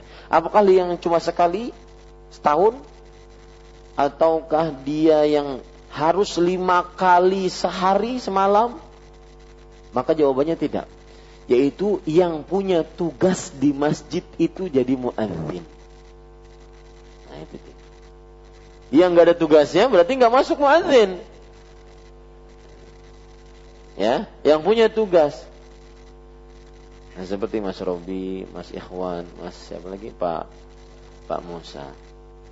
Ini para ikhwan yang dirahmati. Yang punya tugas jadi jawabannya begitu. Yang punya tugas azan. Makanya kan ada hadis Rasul, "Lau ya'lamun nasu ma nida." Kalau seandainya seseorang atau manusia mengetahui apa pahala azan, maka mereka kalau seandainya tidak bisa mendapatkan siapa yang harus mengumandangkan azan, mereka akhirnya berundi. Ini menunjukkan bahwa azannya itu adalah orang-orang yang memang tugasnya, petugasnya. Seperti di zaman Rasulullah Sallallahu Alaihi Wasallam ada Bilal, ada Abu Mahzurah, ada Ibnu Ummi. Tuh, paham ya? Itu dia. Jadi ya, antum harus mendapatkan pahala azan itu harus daftar dulu sama sama singanya Masjid Imam Syafi'i. Ini para ikhwan yang dirahmati oleh Allah Subhanahu wa taala. Taib. Kita lanjutkan. Bilal diperint, eh, kemudian beliau termasuk orang yang diberikan wewenang untuk mengumandangkan azan di zaman Rasulullah di kota Madinah. Bergantian dengan Ibnu Ummi Maktum. Bergantian dengan Ibnu Ummi Maktum. Kemudian juga yang terkenal dari Bilal, beliau dinyatakan penghuni surga. Dan ini sudah saya kupas pada pertemuan sebelumnya bahwasanya surga tidak mengenal ras, tidak mengenal kulit, tidak mengenal bentuk rupa. Surga mengenal iman dan amal. Ya. Jangan petandang betenteng Anda dengan harta, wajah cantik, wajah bungas, tetapi itu bukan standar seseorang masuk surga. Surga tidak mengenal ras, surga tidak mengenal cantik atau bunga. Surga mengenal iman dan amal. Ini pelajaran yang kita ambil. Kemudian para ikhwan yang dirahmati oleh Allah, setelah Nabi Muhammad SAW meninggal, beliau meninggalkan azan. Nah ini cerita tersendiri. Karena setiap kali berazan beliau menangis. Akhirnya beliau meninggalkan azan dan pergi ke negeri Syam sebagai mujahid di sana. Dan beliau meninggal setelah 20 tahun dari hijrahnya Nabi Muhammad sallallahu. Berarti Nabi Muhammad SAW meninggal tahun ke-11 Hijriah. Berarti 9 tahun setelah Nabi Muhammad SAW meninggal, beliau meninggal. Bilal bin Rabah radhiyallahu anhu. Bilal diperintahkan untuk menggenapkan kalimat azan. Apa maksud menggenapkan kalimat azan? Yaitu dengan ganda. Dengan ucapan ganda. Seperti Asyhadu an la ilaha illallah. Asyhadu an la ilaha illallah. Dua. Asyhadu anna Muhammadar Rasulullah. Asyhadu anna Muhammadar Rasulullah. Dua. Ya, hayya 'ala salah, hayya 'ala salah. Dua. Hayya 'alal falah, hayya 'alal falah. Dua. Allahu akbar, Allahu akbar. Dua juga. Kecuali la ilaha illallah dengan takbir yang pertama. Takbir pertama kalau menurut amalan kota Mekah maka berarti berapa? Empat. Itu pun juga genap. Tetapi yang dimaksud genap di sini adalah dia menjadikan dua, dua, dua, dua. Kecuali ucapan kalimat tauhid di akhir dan takbir yang empat. Selainnya dua, dua, dua. Paham ya, para ikhwah? Itu namanya menggenapkan kalimat adzan. Jadi mungkin bisa digaris bawahi. Maksud menggenapkan adalah menyebutkan kalimat adzan secara ganda. Nah, catat itu. Maksud menggenapkan adalah menyebutkan kalimat adzan secara ganda. Dan mengganjilkan kalimat iqamah. Kalimat iqamah maksudnya adalah ucapan-ucapan iqamah. Tatkala kita mengucapkan iqamah, kita ganjilkan. Ucapkan, uh, uh, tulis mengganjilkan maksudnya mengucapkannya secara sekali-sekali. Mengucapkannya secara sekali-sekali. Seperti أشهد أن لا إله إلا الله أشهد أن محمد رسول الله حي على الصلاة حي على الفلاح قد kecuali qad qamatis salah. Dua kali. Qad qamatis salah, qad qamatis salah. Allahu akbar, Allahu akbar dan kecuali tak takbir. Dan la ilaha illallahnya tetap sekali. Jadi ada dua pengecualian. Kecuali qad qamatis salah dengan kecuali apa? Takbir. Maka itu tetap dua. Ini para ikhwan yang dirahmati oleh Allah Subhanahu wa taala. Muttafaqun alaih, tetapi Muslim tidak menyebutkan pengecualian itu. Nah, ini menunjuk apa maksudnya? Siapa yang paham? Tetapi Muslim tidak menyebutkan pengecualian itu. Siapa yang paham? Angkat tangan. Nyoba nggak apa-apa. Saya ulangi, muttafaqun alaih. Berarti hadis riwayat Imam Bukhari dan Muslim. Tetapi Muslim maksudnya siapa? Imam Muslim tidak menyebutkan pengecualian itu apa? Tetapi Muslim tidak menyebutkan pengecualian itu. Berarti menurut hadis riwayat Muslim, qad qamati salahnya berapa? Cuma berapa? Cuma se sekali. Ini menurut siapa?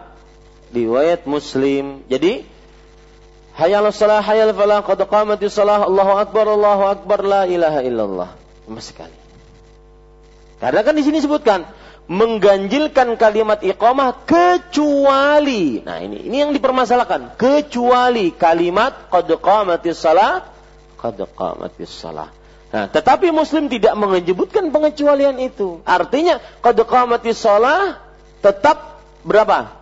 Sekali. Saya bilang kalau nggak pakai guru sulah susit nih, susah ini belajar nih. Ya harus ada yang ngajar. Ini bukan saya gurunya bukan, tetapi harus ada yang ngajar gitu. Bedakan dengan dikira nanti wah pinanya seorang. Bukan, bukan.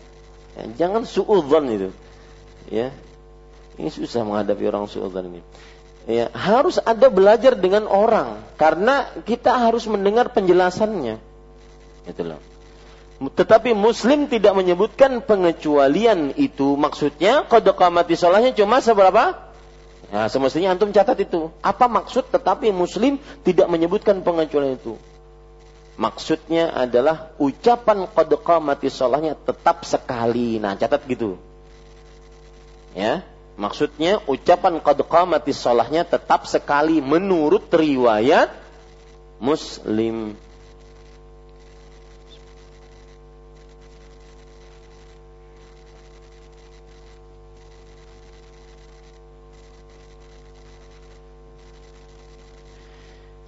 Para ikhwan yang dirahmati oleh Allah Subhanahu wa taala. Taib. Hadisnya sahih. Poin ketiga, derajat hadis ini. Hadisnya sahih, tidak ada keraguan. Hadis riwayat Bukhari dan Muslim. Poin keempat berarti kita ambil pelajaran dan hukum dari hadis ini. Pelajaran pertama,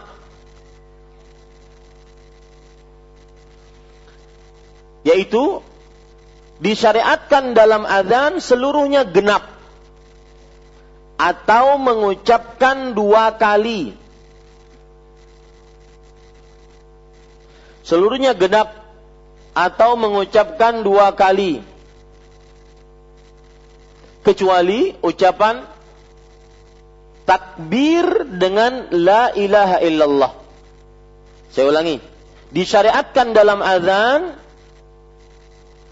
apa tadi? Seluruhnya genap atau mengucapkannya dua kali kecuali ucapan takbir yang empat kali atau la ilaha illallah satu kali. Nah itu dia. Ya, ini para ikhwan yang dirahmati oleh Allah Subhanahu wa taala. Catat lagi pelajaran selanjutnya.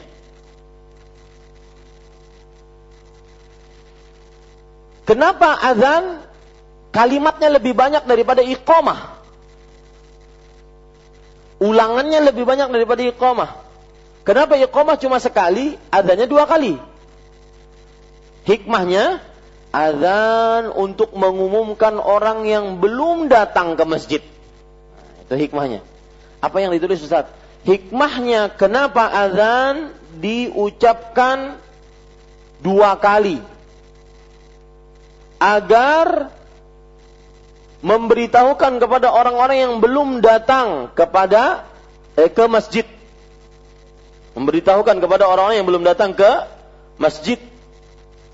Makanya diulang-ulang dua kali, dua kali. Kecuali takbir dengan la ilaha illallah tadi.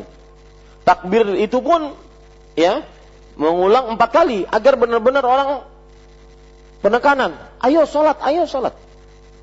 Empat kali. Saya, kalau saya lupa nanti ingatkan kita ingin mempelajari di akhir eh, pelajaran ini apa maksud takbir. Ada pelajaran dari Imam Ibnu ini menarik sekali. Takbir.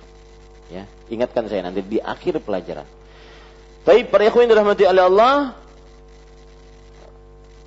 hadis ini menunjukkan kepada pelajaran yang ketiga, iqamah kebanyakannya dengan ganjil atau mengucapkan sekali-sekali. Iqamah kebanyakannya dengan ganjil atau mengucapkan sekali-sekali. Kecuali takbir dan qad qamatis salah. Kecuali takbir dan qad qamatis salah. Saya ulangi. Iqamah kebanyakannya diucapkan sekali-sekali atau dengan gan ganjil atau sekali-sekali. Kecuali takbir dan ucapan qad qamatis salah. Pelajaran selanjutnya. Rahasia iqamah sekali-sekali adalah karena untuk orang-orang yang untuk pemberitahuan orang-orang yang sudah hadir di masjid. Rahasia iqamah kenapa sekali-sekali untuk memberitahu orang-orang yang sudah hadir di masjid bahwa sholat sudah akan dimulai.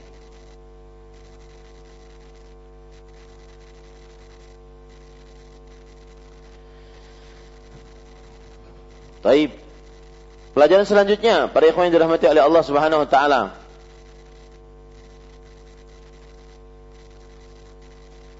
Sebagian ulama berpendapat bahwa ucapan takbir dengan satu kali nafas. Ucapan takbir dengan satu kali nafas. Contohnya gimana Ustaz? E, mana Mas Robi? Nah, coba antum azan gimana?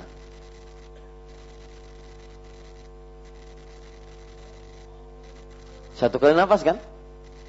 Ya? Paham satu kali nafas? Dua kali takbir, satu kali nafas. Ini pendapat sebagian ulama. Kenapa? Karena Rasulullah Sallallahu Alaihi Wasallam ya menyebutkan an yashfa'al adzan menggenapkan adzan menggenapkan adzan artinya menyebutkan dua kali dua kali kalau lagi adzan otomatis kalau takbir dia dua kali harus dengan satu kali nafas Allahu Akbar, Allahu Akbar. Kenapa? Bolehkah kita mengucapkan Allahu Akbar, Allahu Akbar? Dua kali nafas kan? Nah, pada ikhwah mana yang lebih kuat? Azannya Robi tadi, satu kali nafas, atau boleh mengambil nafas per kali takbir? Mana yang lebih kuat? Sampai di situ kan dibicarakan oleh para ulama. Iya, ini lihat kan. Ya, sampai segitu dibicarakan oleh para ulama. Kenapa? Karena ada hadis berbunyi an yashfa'al adzan. Bilal diperintahkan untuk menggenapkan azan atau menyebutkan azan dua kali dua kali ini. Ini kata-kata dua kali ini yang jadi permasalahan. Makanya kalau seandainya kita mengucapkan takbir, otomatis kita mengucapkannya dengan satu kali nafas kata mereka. Karena Rasul SAW memerintahkan Bilal untuk mengumandangkan azan berapa kali berapa kali? Dua kali dua kali. Allahu Akbar, Allahu Akbar. Kan satu kali nafas. Baru ambil nafas lagi. Ya. Nah ini. Wallahu alam. Pada ikhwan yang dirahmati oleh Allah. Pendapat yang paling kuat adalah boleh dipisah. Tidak mesti harus satu kali nafas. Ustaz apa yang dicatat? Catat. Sebagian ulama berpendapat bahwa ucapan takbir dengan satu kali nafas. Saya ulangi, ucapan dua kali takbir dengan satu kali nafas. Tetapi pendapat yang lebih kuat bahwa itu tidak wajib. Tetapi pendapat yang lebih kuat bahwa itu tidak wajib.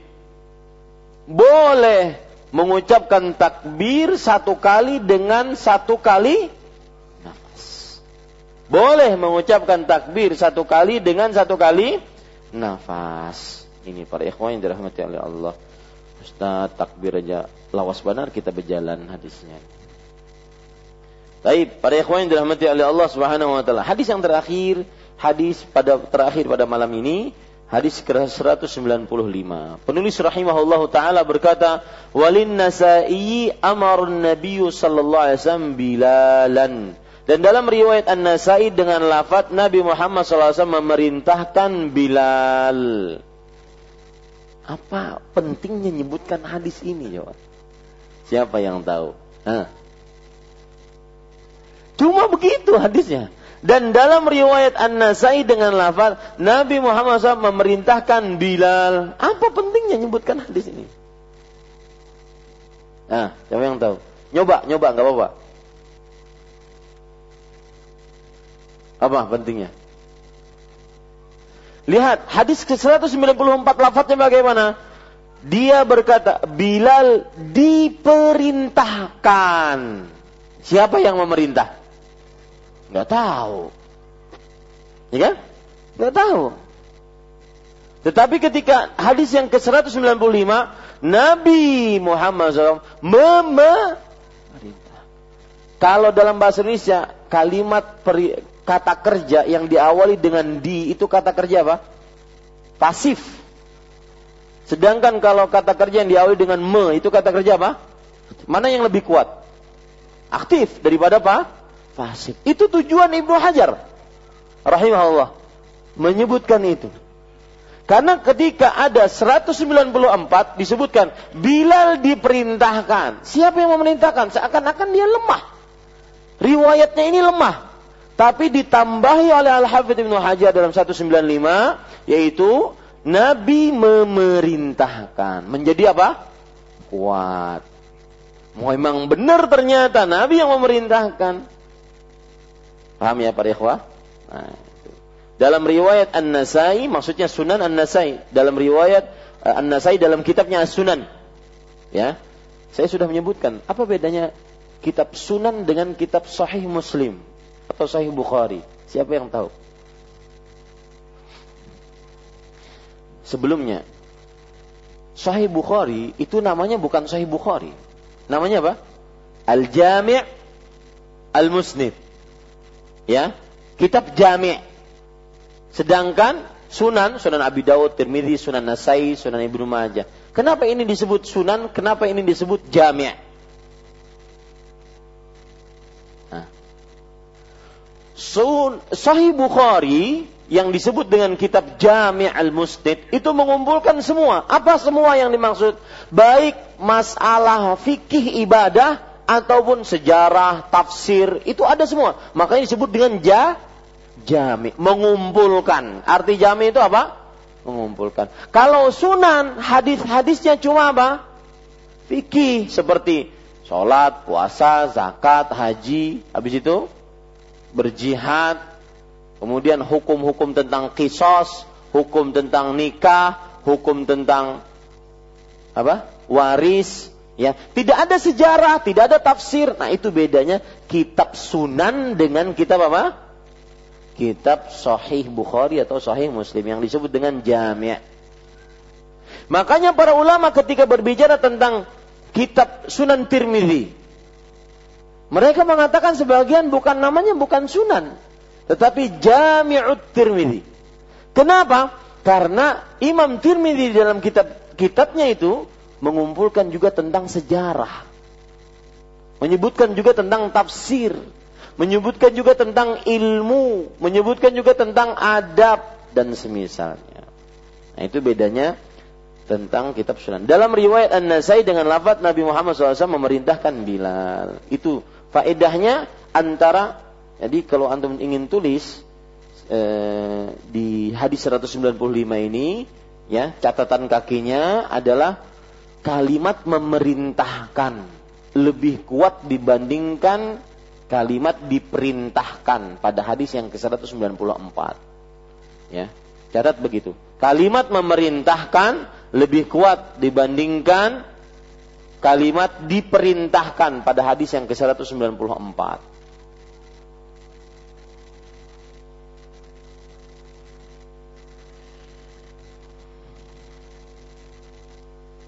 Sekarang terakhir yang saya ingin ucapkan tadi tafsir dari Allahu Akbar. Ini harus kita ketahui kenapa? Karena kita setiap kali sholat mengucapkan apa? Allahu Akbar. Definisi Allahu Akbar itu apa? Perhatikan. Allahu Akbaru.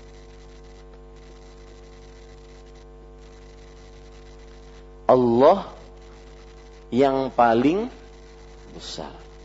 Kalau kita terjemahkan dalam bahasa Indonesia, Allah Maha Besar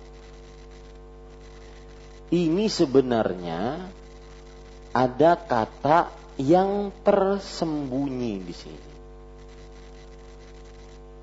Dan kata yang tersembunyi itu bisa katanya tersembunyi di sana atau di sini.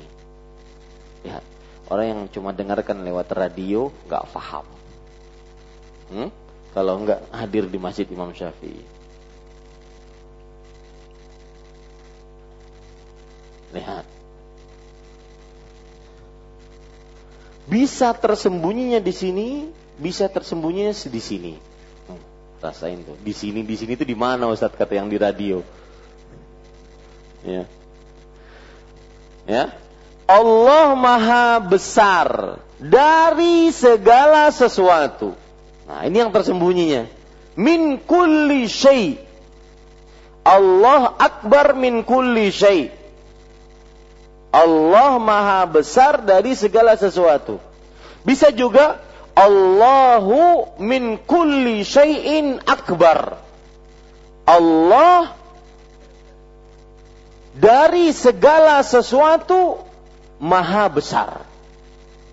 Saya ingin bertanya kepada Bapak, mana yang lebih kuat menunjukkan kebesaran tanpa batas?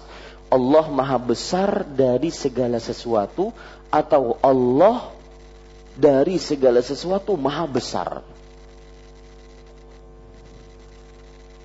Yang pertama, kedua. Hah? Yakin aklamasi pertama? Coba pahami dulu. Allah maha besar dari segala sesuatu. Allah maha besar dari segala sesuatu. Kalau ini Allah dari segala sesuatu maha besar. Hah? Hah? Kedua setelah saya contohkan dengan mimik saya. Bukan dengan ilmu bahasa. Yang yang dijawab yang disebutkan oleh para ulama adalah yang kedua. Yang tersembunyi yang kedua yang lebih utama.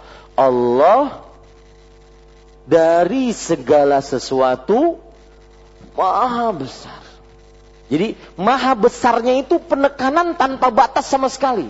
Kalau ini kan masih ada batasannya. Allah maha besar dari segala sesuatu. Masih ada setelah maha besarnya ini ada kalimat gitu loh. Sedangkan di sini setelah maha besarnya nggak ada lagi. Benar-benar titik maha besar pokoknya. Paham ya? Nah ini adalah ucapan ketika kita setiap kali kita takbir. Yang kita baca. Muadzin mengumandangkan azan. Maka harus dimaknai ini baik-baik dalam hati kita. Allah ada dua macam, ya. Dua-duanya boleh, tetapi yang paling kuat pendapat ini. Allah dari segala sesuatu maha besar. Bahasa Arabnya min kulli syai.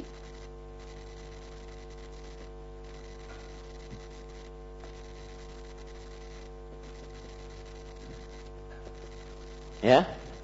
Min kulli syai ini bisa setelah akbar, bisa setelah Allah.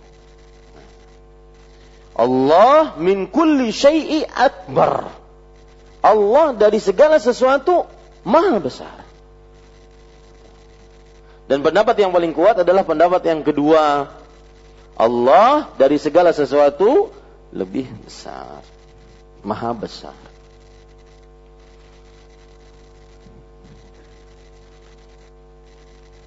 Nah, Alhamdulillah selesai kita berapa hadis malam ini.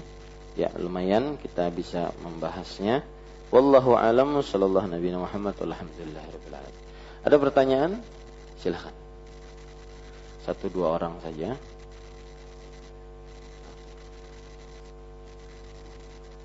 Kasih. Angkat tangan.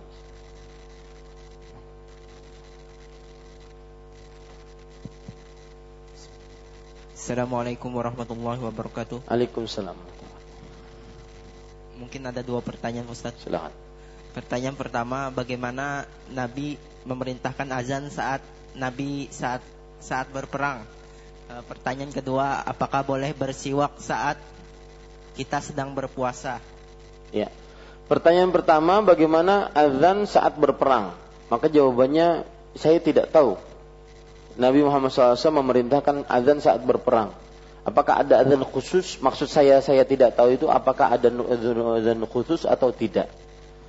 Ya, belum ada riwayat yang saya baca ada azan khusus. Yang ada sholat khusus caranya yaitu sholat khauf. Ada berbeda. Sholat khauf, tata cara sholat khauf berbeda dengan jamaah biasa. Ada yang menjaga, nanti yang menjaga itu maju ke depan, yang sudah sholat rakaat pertama maju ke belakang mundur ke belakang gantian dan semisal. Adapun azan belum tahu ada azan yang khusus. Ada azan yang khusus tatkala hujan. Hujan, lebat, becek, susah ke masjid. Maka dalam hadis riwayat Imam Ibnu dari Abdullah bin Mas Abbas, sol, ada ucapan tambahan, Sallu fi rihalikum. Salatlah di rumah kalian. Nah ini tambahan azan. Wallahu alam. Kemudian bolehkah bersiwak tatkala azan? Ada hadis sahabat Nabi berkata bersiwak tatkala puasa, bukan tatkala azan ya. Gimana siwak? Ya, tatkala puasa. Maka jawabannya ada hadis dari sahabat. Beliau mengatakan, "Ra'aitu Nabiyya sallallahu alaihi wasallam yastaku wa huwa sha'im ma la uhsi wa la u'ad." Aku pernah melihat Rasulullah SAW bersiwak tatkala beliau sedang berpuasa dengan jumlah yang aku lihat sangat banyak, tidak bisa aku hitung, tidak bisa aku jumlahkan. Jadi boleh. Nah, cuma permasalahan sekarang siwak itu yang dimaksud dalam hadis adalah siwak yang pakai kayu arok. Kayu arok itu kan kayu yang dijual siwak-siwak itu, ya. Nah, itu yang dimaksud. Adapun pakai sikat gigi bagaimana? Maka jawabannya para ikhwan yang dirahmati oleh Allah, sikat gigi fungsinya membersihkan mulut sama. Maka jawabannya tidak mengapa memakai sikat gigi. Karena dia fungsinya sama membersihkan mulut. Cuma bedanya kalau sikat gigi kadang-kadang pasta gigi, pakai pasta gigi. Nah ini pasta gigi ini hukumnya bagaimana? Maka jawabannya lebih baik dijauhi jika ada yang terasa di tenggorokan. Lebih baik dijauhi jika ada yang terasa di tenggorokan. Itu sebab yang pertama, karena ditakutkan terasa di tenggorokan. Sebab yang kedua, karena Rasulullah SAW bersabda, La khalufu famis sa'im atyabu min rihil. Sungguh baunya, bau mulutnya orang berpuasa lebih wangi dibandingkan minyak wangi misik. Maka semestinya bau wangi itu, bau mulut tersebut yang dicari ketika berpuasa. Iya betul. Itu yang dicari ketika berpuasa. Tapi bukan dibau-baukan. Tapi memang dia bau. Karena kenapa? Begini, ketika kita tidak makan dari mulai terbit fajar kedua sampai terbenam matahari, itu tidak ada hal yang diproduksi oleh alat pencernaan kita. Sehingga akhirnya menimbulkan dia detek, detoksifikasi. Artinya pembersihan kotoran-kotoran di dalam pencernaan. Itu yang membuat akhirnya mulut bau. Eh, tapi itu di sisi Allah Subhanahu wa taala menjadi lebih wangi dibandingkan minyak wangi kasturi. Misik itu kasturi. Mengapa di zaman sekarang tarbi' lebih populer pada masyarakat dibandingkan tasnih? Ada beberapa sebab. Pertama itu pendapat jumhur. Masih ingat tarbi' apa maksudnya? Mengucapkan takbir berapa kali? Empat kali di awal azan. Kenapa ini lebih populer dibandingkan tasniyah? Cuma dua. Karena itu pendapat jumhur, pendapat pertama. Pendapat yang kedua itu azannya Bilal. Azannya siapa? Bilal. Dan azan Bilal lebih populer dibandingkan azannya Abu Mahzura. Itu dua pendapat, eh, dua alasan itu. Wallahu a'lam. Kalau ingin diamalkan dua-duanya boleh, asalkan tidak membuat kegaduhan. Nanti nanti tidak di, Hah? Dikira komat pulang di sini. Ya, nanti akan gaduh nanti. Kecuali kalau kita sudah mengajarkan kepada masyarakat hadis-hadis, sunnah-sunnah Rasul dan masyarakat mau menerima, tidak ada yang e, tidak tahu, maka boleh itu diamalkan. Wallahu a'lam. Nah. Assalamualaikum warahmatullahi wabarakatuh. Waalaikumsalam. Barakallahu fiik. Wa fiik barak. Ini hadis yang ke-193 tadi. Nah. E, di sana kan Abu Manzurah itu menjelaskan bahwa pada saat pembacaan takbir di awal itu dua kali sesuai dengan yang di dalam hadis dan tadi Ustadz juga menjelaskan tentang tarbe uh, empat kali adalah perbuatan kota Makkah dan dua kali kota Madinah atau kebiasaan yeah. Makkah dan Madinah. Yeah. Kalau tidak hilaf uh, Abu Manzurah itu kan Mahjurah itu adalah bil, uh, uh, muazinnya Rasulullah di kota Makkah. Padahal kebiasaan penduduk kota Makkah empat dan Madinah dua. Gimana statusnya? Ya. Penjelasan. Maka jawabannya sangat mudah. Itulah azannya Abu Mahdhurah. Itulah azannya Abu Mahdhurah. Jadi beliau beda sendiri meskipun beliau muazinnya kota Mekah. Makanya kita katakan malam ini kita belajar azannya siapa? Abu Mahdhurah. Yang beliau muazinnya penduduk kota Mekah tetapi azannya tetap berapa? dua kali. Begitu jawabannya itulah azannya Abu Mahdhurah. Jadi beda sendiri dengan muadzin-muadzin yang lain yang berada eh, yang terjadi di kota Mekah. Bukan berarti Abu Mahdhurah cuma si fulan Abu Mahdhurah saja yang azan di kota Mekah. Nah, gitu loh. Paham ya? Jadi masih ada azan-azan yang lain muadzin-muadzin lain selain Abu Mahdzurah di kota Mekah.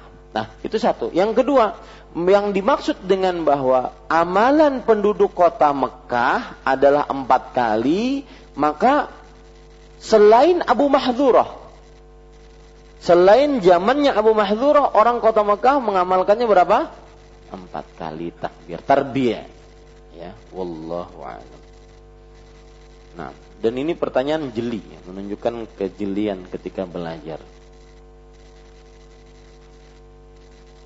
Ini ada Ustadz kita baru datang dari Madinah, ilmunya masih hangat. Nanti kita ambil. Ahlan wa sahlan Ustadzil Karim. Mudah-mudahan bulan Ramadan nanti bisa mengisi kajian di sini. Nah, ada yang lain ibu-ibu? Ada yang ini? Silahkan kanan.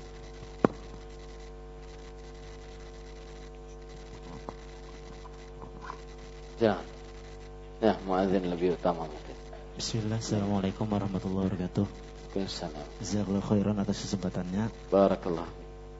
Memang suara muadzin itu beda ya. Berwibawa gimana gitu.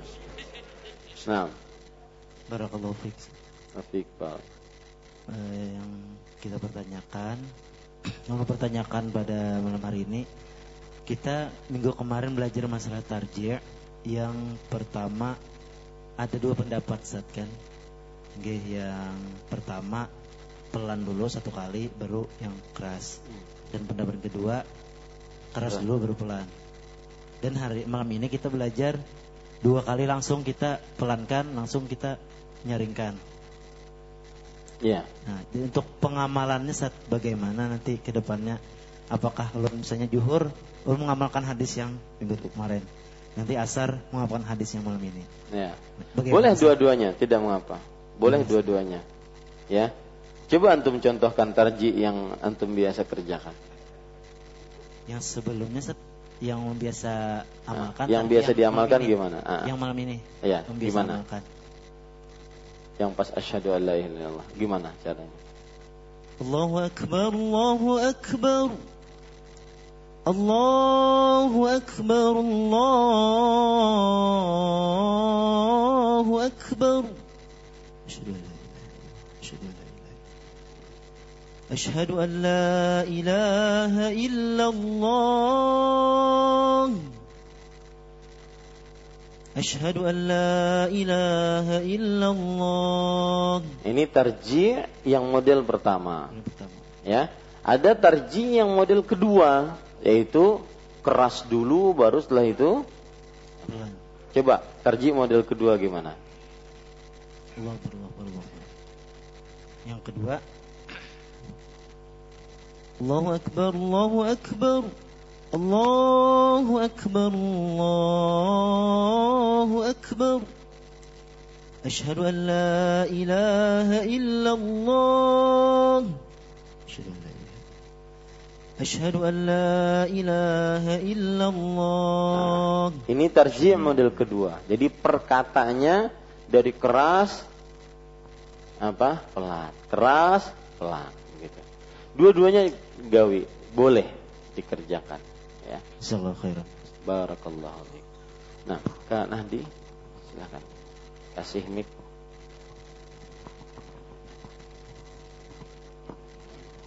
Assalamualaikum warahmatullahi wabarakatuh. Waalaikumsalam. Ustaz, yang lebih menanyakan eh, misalnya saat ajan kan kita berada di kamar mandi kan nggak boleh. Itu bisakah di kodo setelah keluar baru kita jawab ajan. Kemudian yang kedua kan ajan ini kan banyak. Sini Akbar belum dijawab, sana Akbar itu apakah boleh di, dijama jawabannya Hmm. untuk semua ajan terdengar atau yang paling keras terdengar aja? Iya. Itu kalau khair Ustaz. Barakallahu fiik. Eh, sebelum saya jawab, saya ada sebuah kisah dengan Kanahdi ini bahwa beliau itu meninggalkan masjid di samping rumah beliau gara-gara ingin hadir di sini. Beberapa bulan waktu itu saya tidak jarang melihat beliau. Mana kak, kok nggak hadir ke majelis? Saya imam Ustaz di sana. Maka saya bilang bisa ada yang ganti. Hadir di sini lebih utama dibandingkan di sana. Karena hadir di sini untuk mencerahkan orang-orang di sana nanti. Maka ini juga pelajaran bagi kawan-kawan sekalian agar meluangkan waktu untuk hadir di majelis ilmu. Ya, sehingga kita selalu ada semacam sportivitas dalam hidup. Oh, malam ini bulughul maram, malam ini. Jadi yang difikirkan cuma itu. Bekerja cuma sebatas kita ingin bagaimana bisa menyambung hidup. Adapun intinya adalah kita menambah ilmu. Maka jangan sampai di apa dilalaikan majelis ilmu ini. Dan sekali lagi bukan karena yang mengajarnya, karena majelis ilmunya ingat ya baik-baik. Kemudian perikhwah pertanyaan yang tadi yaitu tentang bagaimana bolehkah mengkodok jawaban azan setelah keluar dari kamar mandi. Maka kalau kita berlihat Rasul Shallallahu Alaihi Wasallam pernah disalami beliau dalam keadaan sedang buang hajat. Beliau tidak jawab. Setelah selesai buang hajat baru beliau jawab. Tapi itu urusan salam. Tidak bisa dikiaskan dengan azan. Karena para ulama mengatakan la qiyasa fil ibadah, tidak ada qiyas dalam ibadah sesuatu. Tidak bisa. Maka saya belum tahu dalilnya kalau seandainya jawaban azan dikodok setelah buang hajat atau setelah keluar dari kamar mandi. Maka tetapkan saja kalau seandainya memang di dalam kamar mandi kita tidak bisa jawab azan. Ya, ketika keluar baru kita bisa jawab azan. Kemudian kalau azannya banyak yang kita dengar, amalkan hadis Rasul. Rasul SAW bersabda, "Idza sami'tumun nida faqulu mislama mislama yaqulul muadzin." Jika seseorang mendengar azan, maka ucapkan sebagaimana yang muadzin ucapkan. Maka ukurannya apa? Mendengar azan.